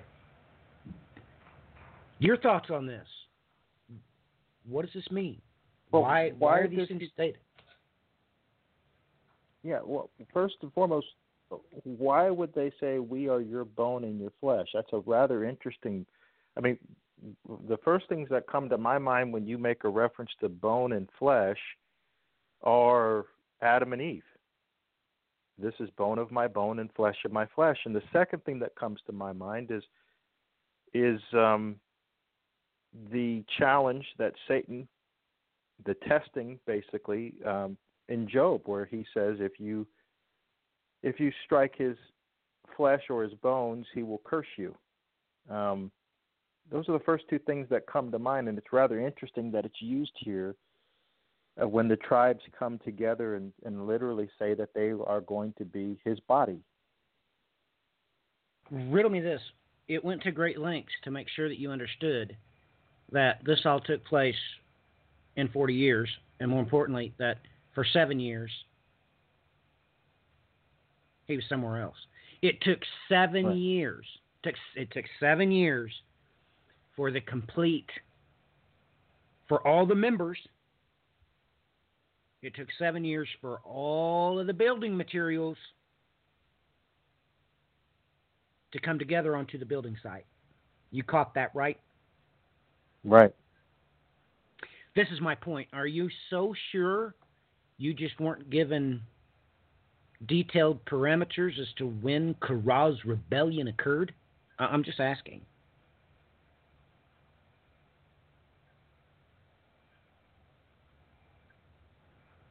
But you're right. Uh, he, the Lord our God, was very pointed to use key phrases in there to make sure you got the point. Make sure you got the point. I mean, there was Amen. no reason there was no reason to clarify the seven years in Judah, and then he came and he made sure to tell. Now the Lord your God was made sure to tell you that we ain't talking about Mount Zion. We're not talking about God's throne room. What did David call it? And he went way out of his way to make sure you knew it. He said it multiple times. He named Right. it the city of David to make Right. sure that you understand there was a difference. There's a whopping big difference bet- between God's footstool. God loudly declares in the scripture that he rules from Zion. That's God's throne room in heaven. So we need to realize that that um, he went way out of his way to say here. And this overlaps Way with out of his the way. 20 years that uh, it's the temple is not yet in the land when all this is going on. I, I mean, the ark is not in the land.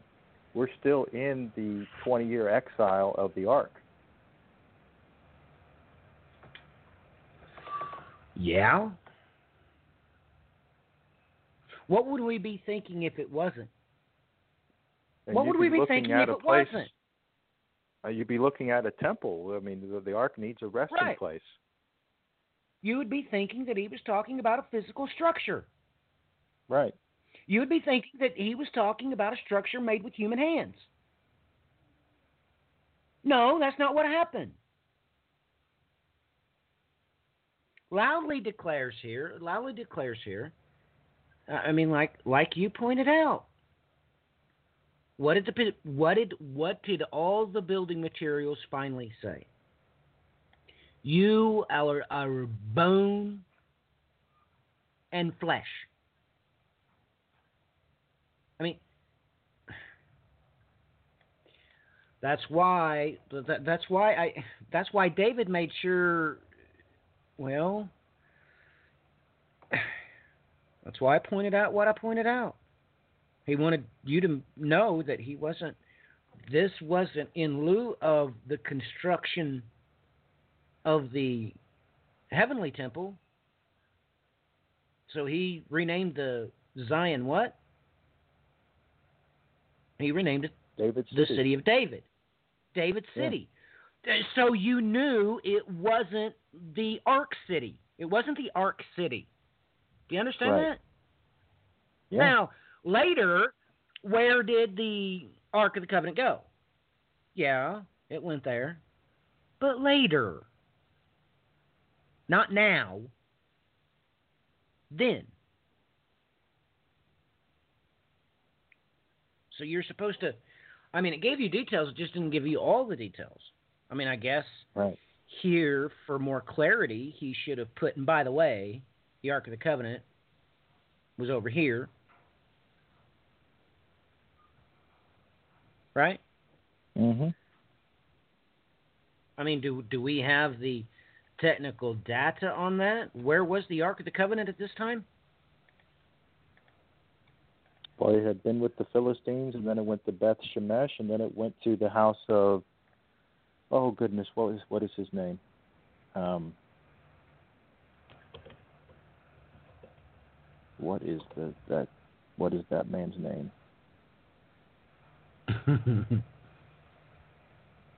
Must not be important, huh? Oh, it's incredibly important. Uh, Abinadab. That's right.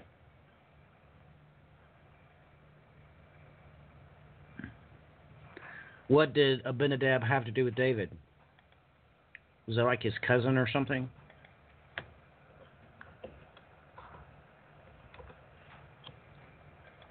I mean, was he relation to David?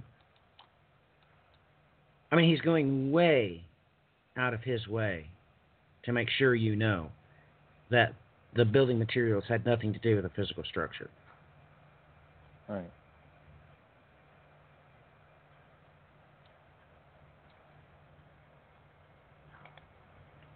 Well, how about the Yeah. reference there to the lame and the blind? Well, yes. Um, I mean that, that, that Oh, all those verses, verses six through ten. I mean, doesn't that seem like an odd? I mean, that just seems almost out of place in a way, doesn't it? yeah.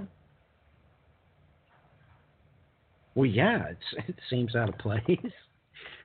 I mean, let me let me read this again.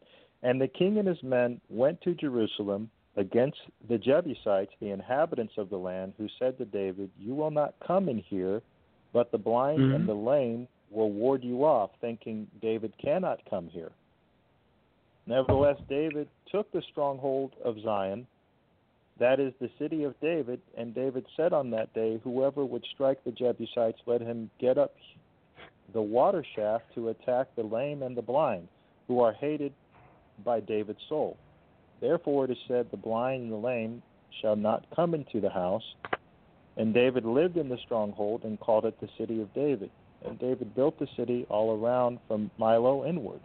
And David became greater and greater, for the Lord, the God of hosts, was with him. That just, just seems very odd, all those events. well, the lame were supposed to be able to keep David out. Was able to, I mean, they made a point of saying that it is our lame that will become so strong they will be able to, to defend this city.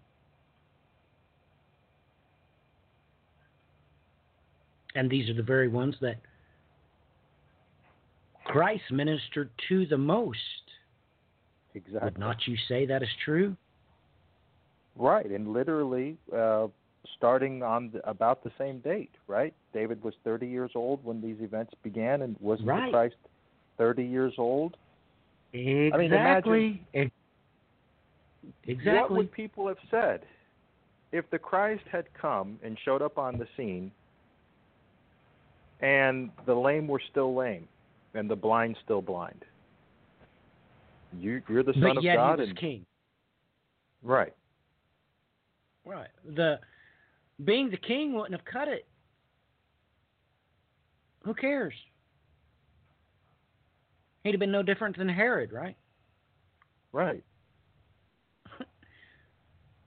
Well, um, Jesus knew exactly what had happened and exactly what had been said. The blind, the lame, the infirm, they had been used as an insult. Right. And Christ turned that on top of its head and said, No, that's the proof in the pudding. That's the Right. proof in the pudding. So, literally, what the Jebusites said to David, Jesus undone. Jesus inverted it. He inverted it. which is literally what he does with the temple because people he's going to do the inverse of what people are expecting him to do Right. Right. Exactly. And here in this tale, by extrapolation, you get of whom and why uh, the only Jews that are of any consequence to this day is the Zadokim. They alone have promises made to them that they shall minister in uh, Christ uh, castle, I guess, because we're using so many different words. Uh, Christ is going to be in a castle or a a temple, and uh, it's been promised to him uh, in Ezekiel that Zadok and his children would specifically do that. Why? Well, when David fled from Jerusalem, during Korah's, uh, I'm sorry, I said that wrong. Did I say Korah's rebellion? I'm sorry. Um, when David fled from Jerusalem, uh, when his son Absalom rebelled, uh, the ark went with David until he ordered who to take it back to its resting place? I yes, That's right. Zadok. So uh, Jesus didn't take that very lightly. No. Jesus was like, "We'll we'll we'll take that to the bank because this happened. The Zadokim will endure, and those particular Jews, those Jews, they are Zadokim. They're not. They're literal descendants of Zadok. They will literally be the ones inside the temple because they're the only ones not accounted for. We know who's on Mount Zion with God the Father during the thousand year reign of Christ. That's the Mosheim. We know who's going to pre- be performing uh, the external temple duties during the millennial reign of Christ. That's the Hamshadatim, the firstborn from the dead. That's who that is. They're resurrected, and they perform all the duties outside of, the temple. They're Hamshadatim. Well, he never tells you because he already did. He don't need to repeat himself.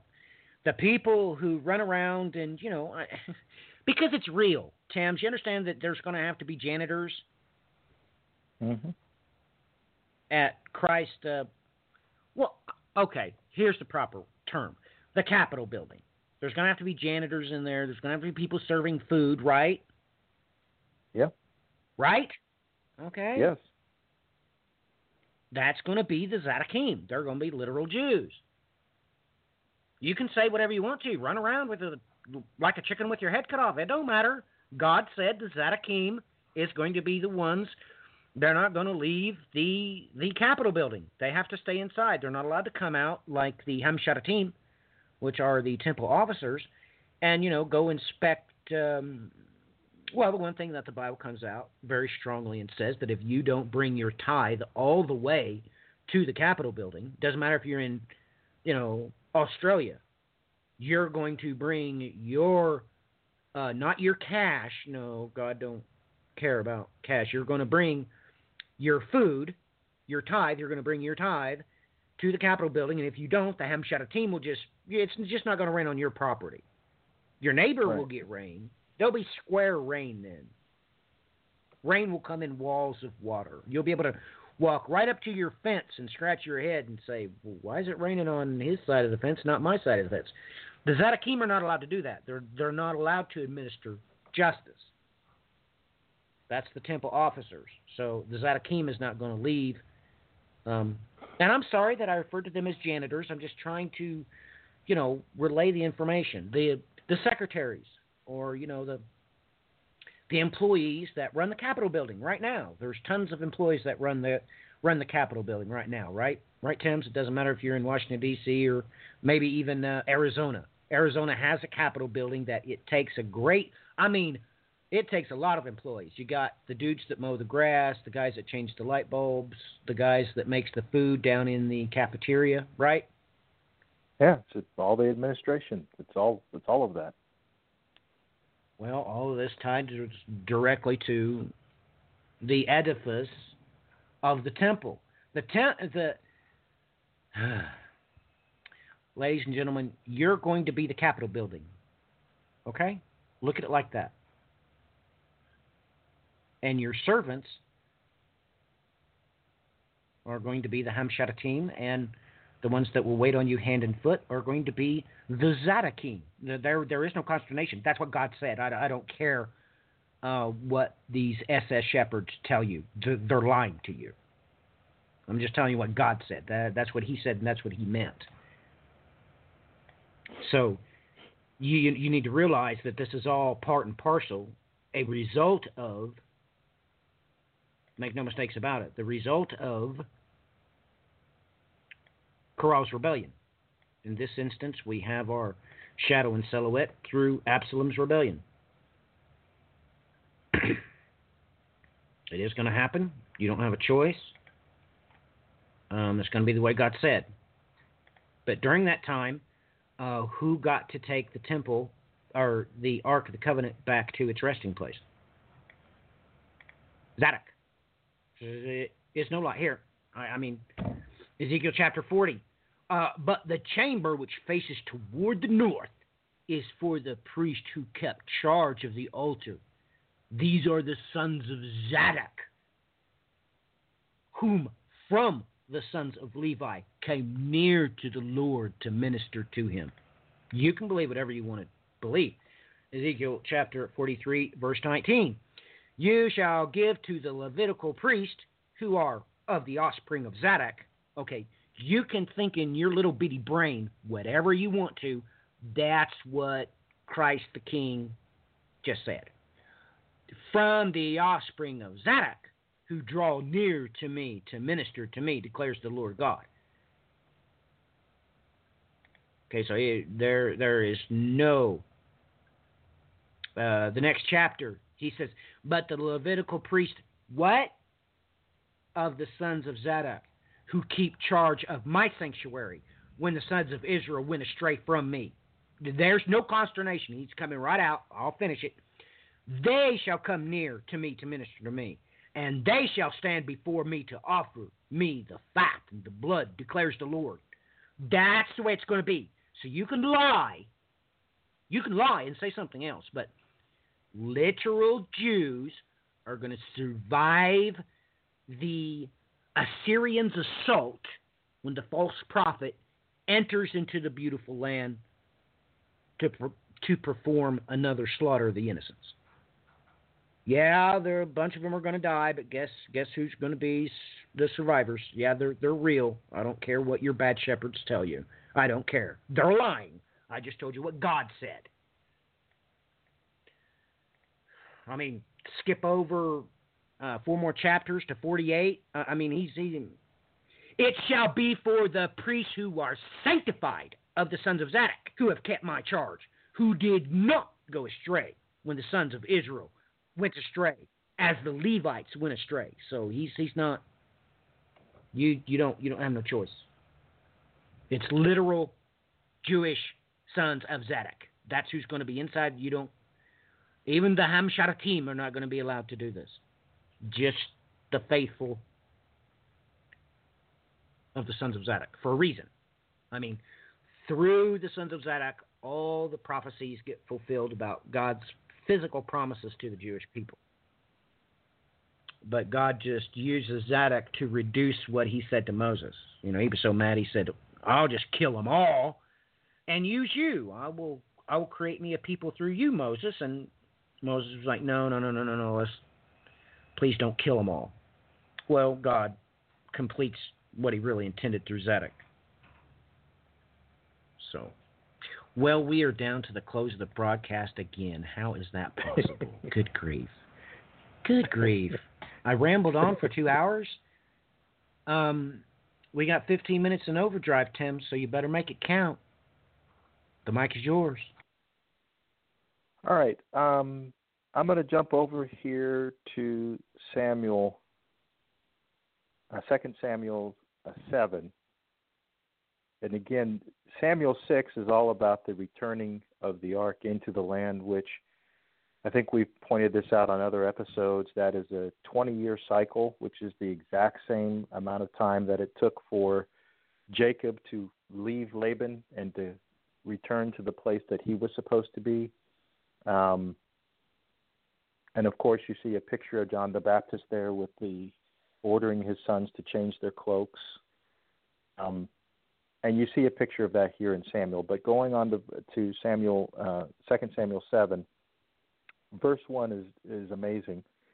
Now, when the Lord, now when the king lived in his house, and the Lord had given him rest from all his surrounding enemies, the king said to Nathan the prophet, See now, I dwell in a house of cedar, but the ark of God dwells in a tent.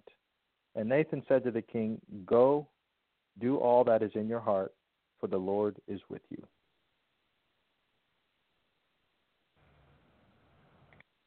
Before you're going to get a house built for God Himself, you're going to see all of these enemies be put down. There's going to be rest.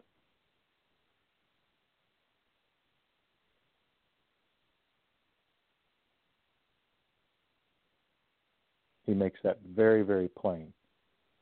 Um, starting in verse 4, you get an amazing prophecy here um, about this house.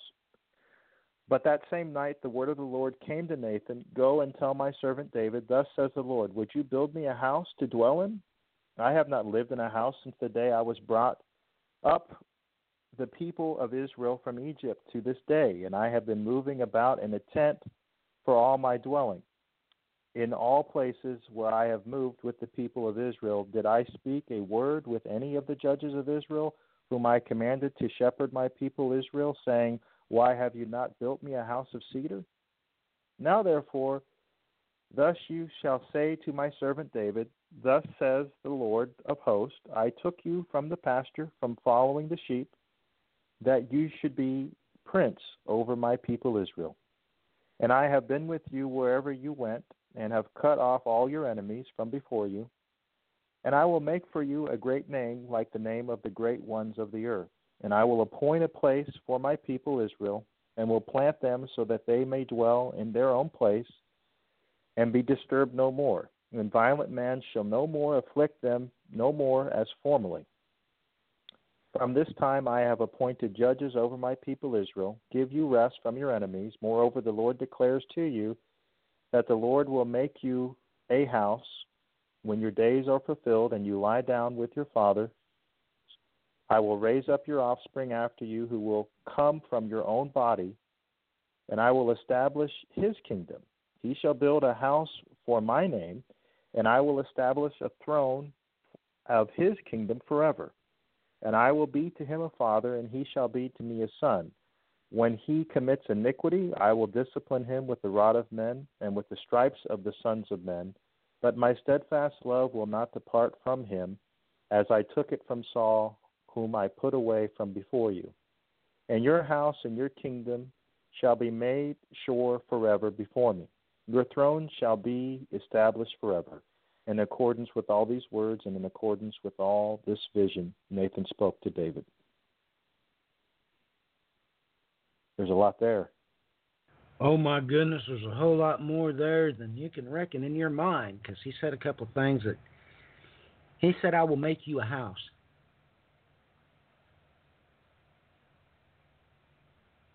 I understood what he said.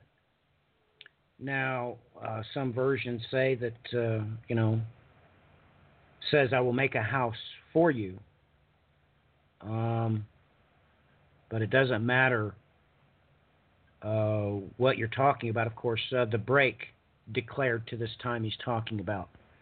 When you're delivered from your enemies, okay, yada yada yada. He's he's talking about the kingdom of Christ.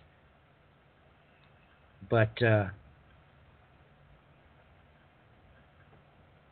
well, ladies and gentlemen, he, he, he definitely said what he said. He said he's going to make David a house. Now you're Right. thinking in your mind that you're thinking if we were talking about Thames, you you're thinking that he was talking about an address. No, no, he wasn't.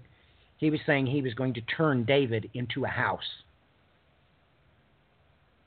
Now, you have to come to grips with a couple of things that's uh, being stated here, a couple of words being used, because, well, like when you look in the Strongs or use electronic versions, it says H0.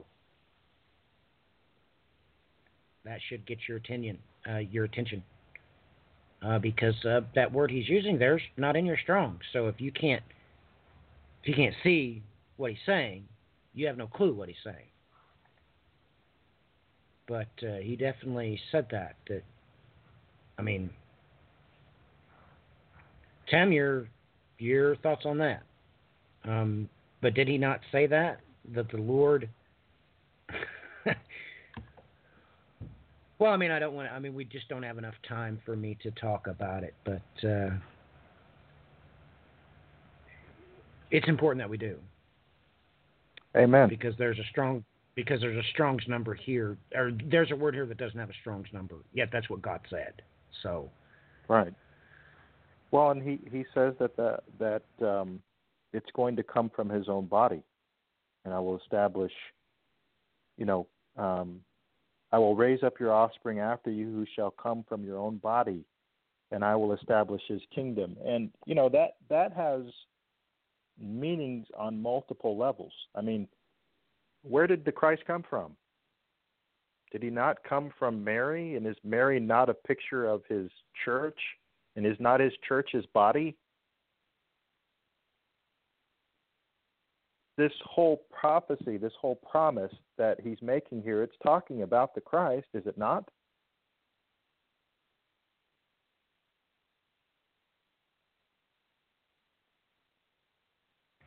There's no doubt about it. It can only be um, well. I, it's the only time when we're delivered from all of our enemies and we're given rest. Right. You're talking about the you're talking you're talking about the kingdom of heaven. You're talking about the kingdom of Christ. You're I don't you can you cannot physically be talking about any other thing because David never sure had this. No. Uh, And and the Christ sure didn't you- have it either, right? I mean, this is talking about a dwelling of cedar that the a dwelling of cedar is not going to be moving. The tabernacle is something else. This dwelling is not going to move, and and the Christ made that clear. He what did he say? The Son of Man has no place to rest his head. This has not happened yet.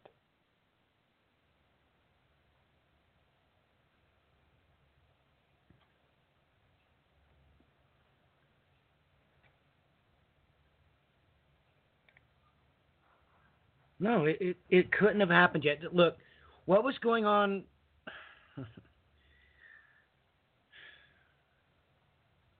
Well, there were certainly still the the Philistines, the Assyrians, the Egyptians.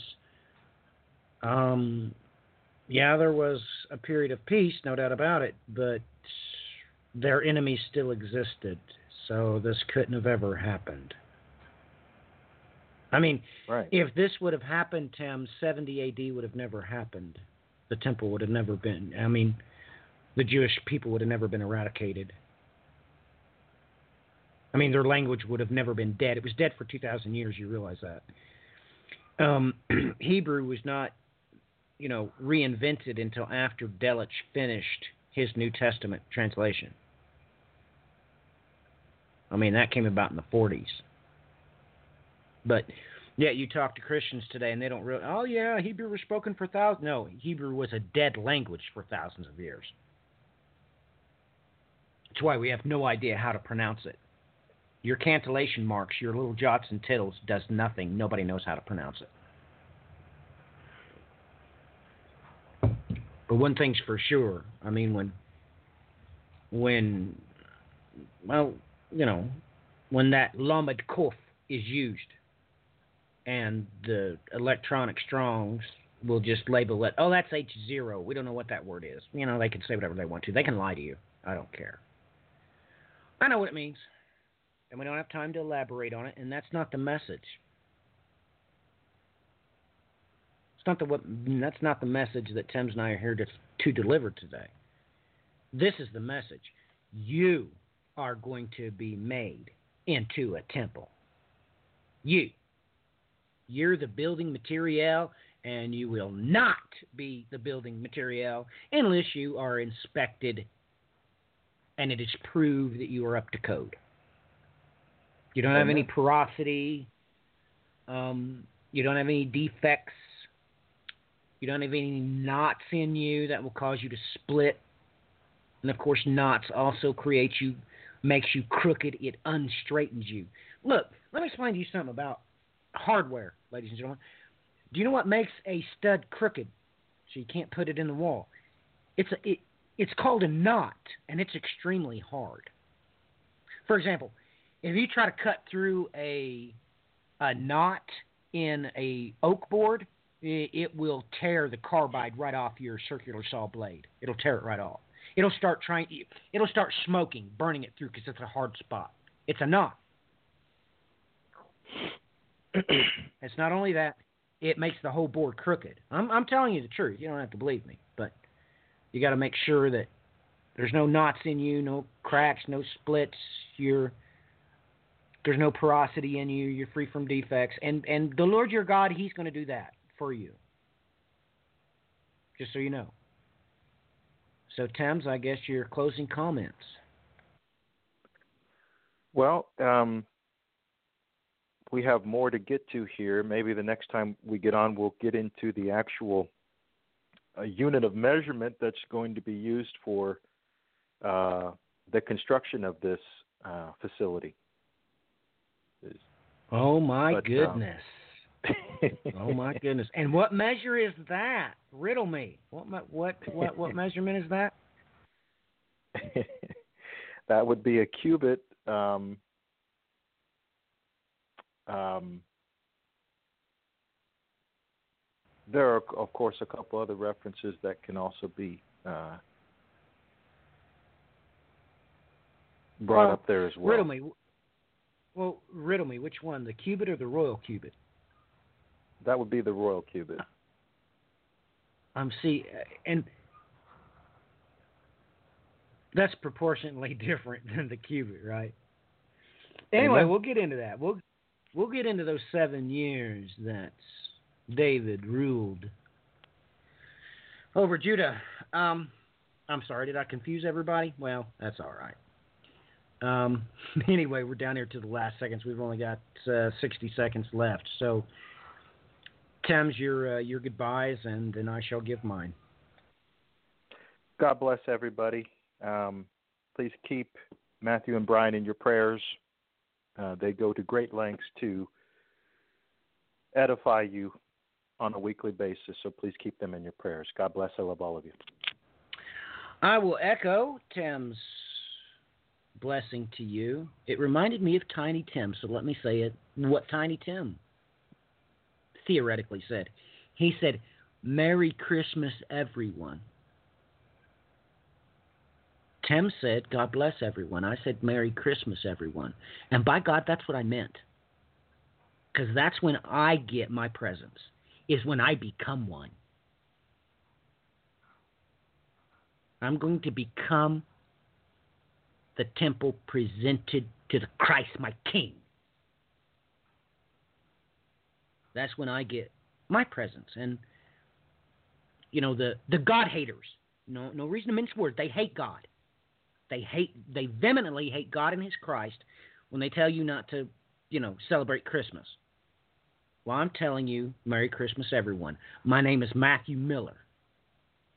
If you want to reach me, well, you can reach me the same exact way that we mentioned that Hebrews chapter 3 said you could reach me. Till next time, ladies and gentlemen, God bless. Godspeed.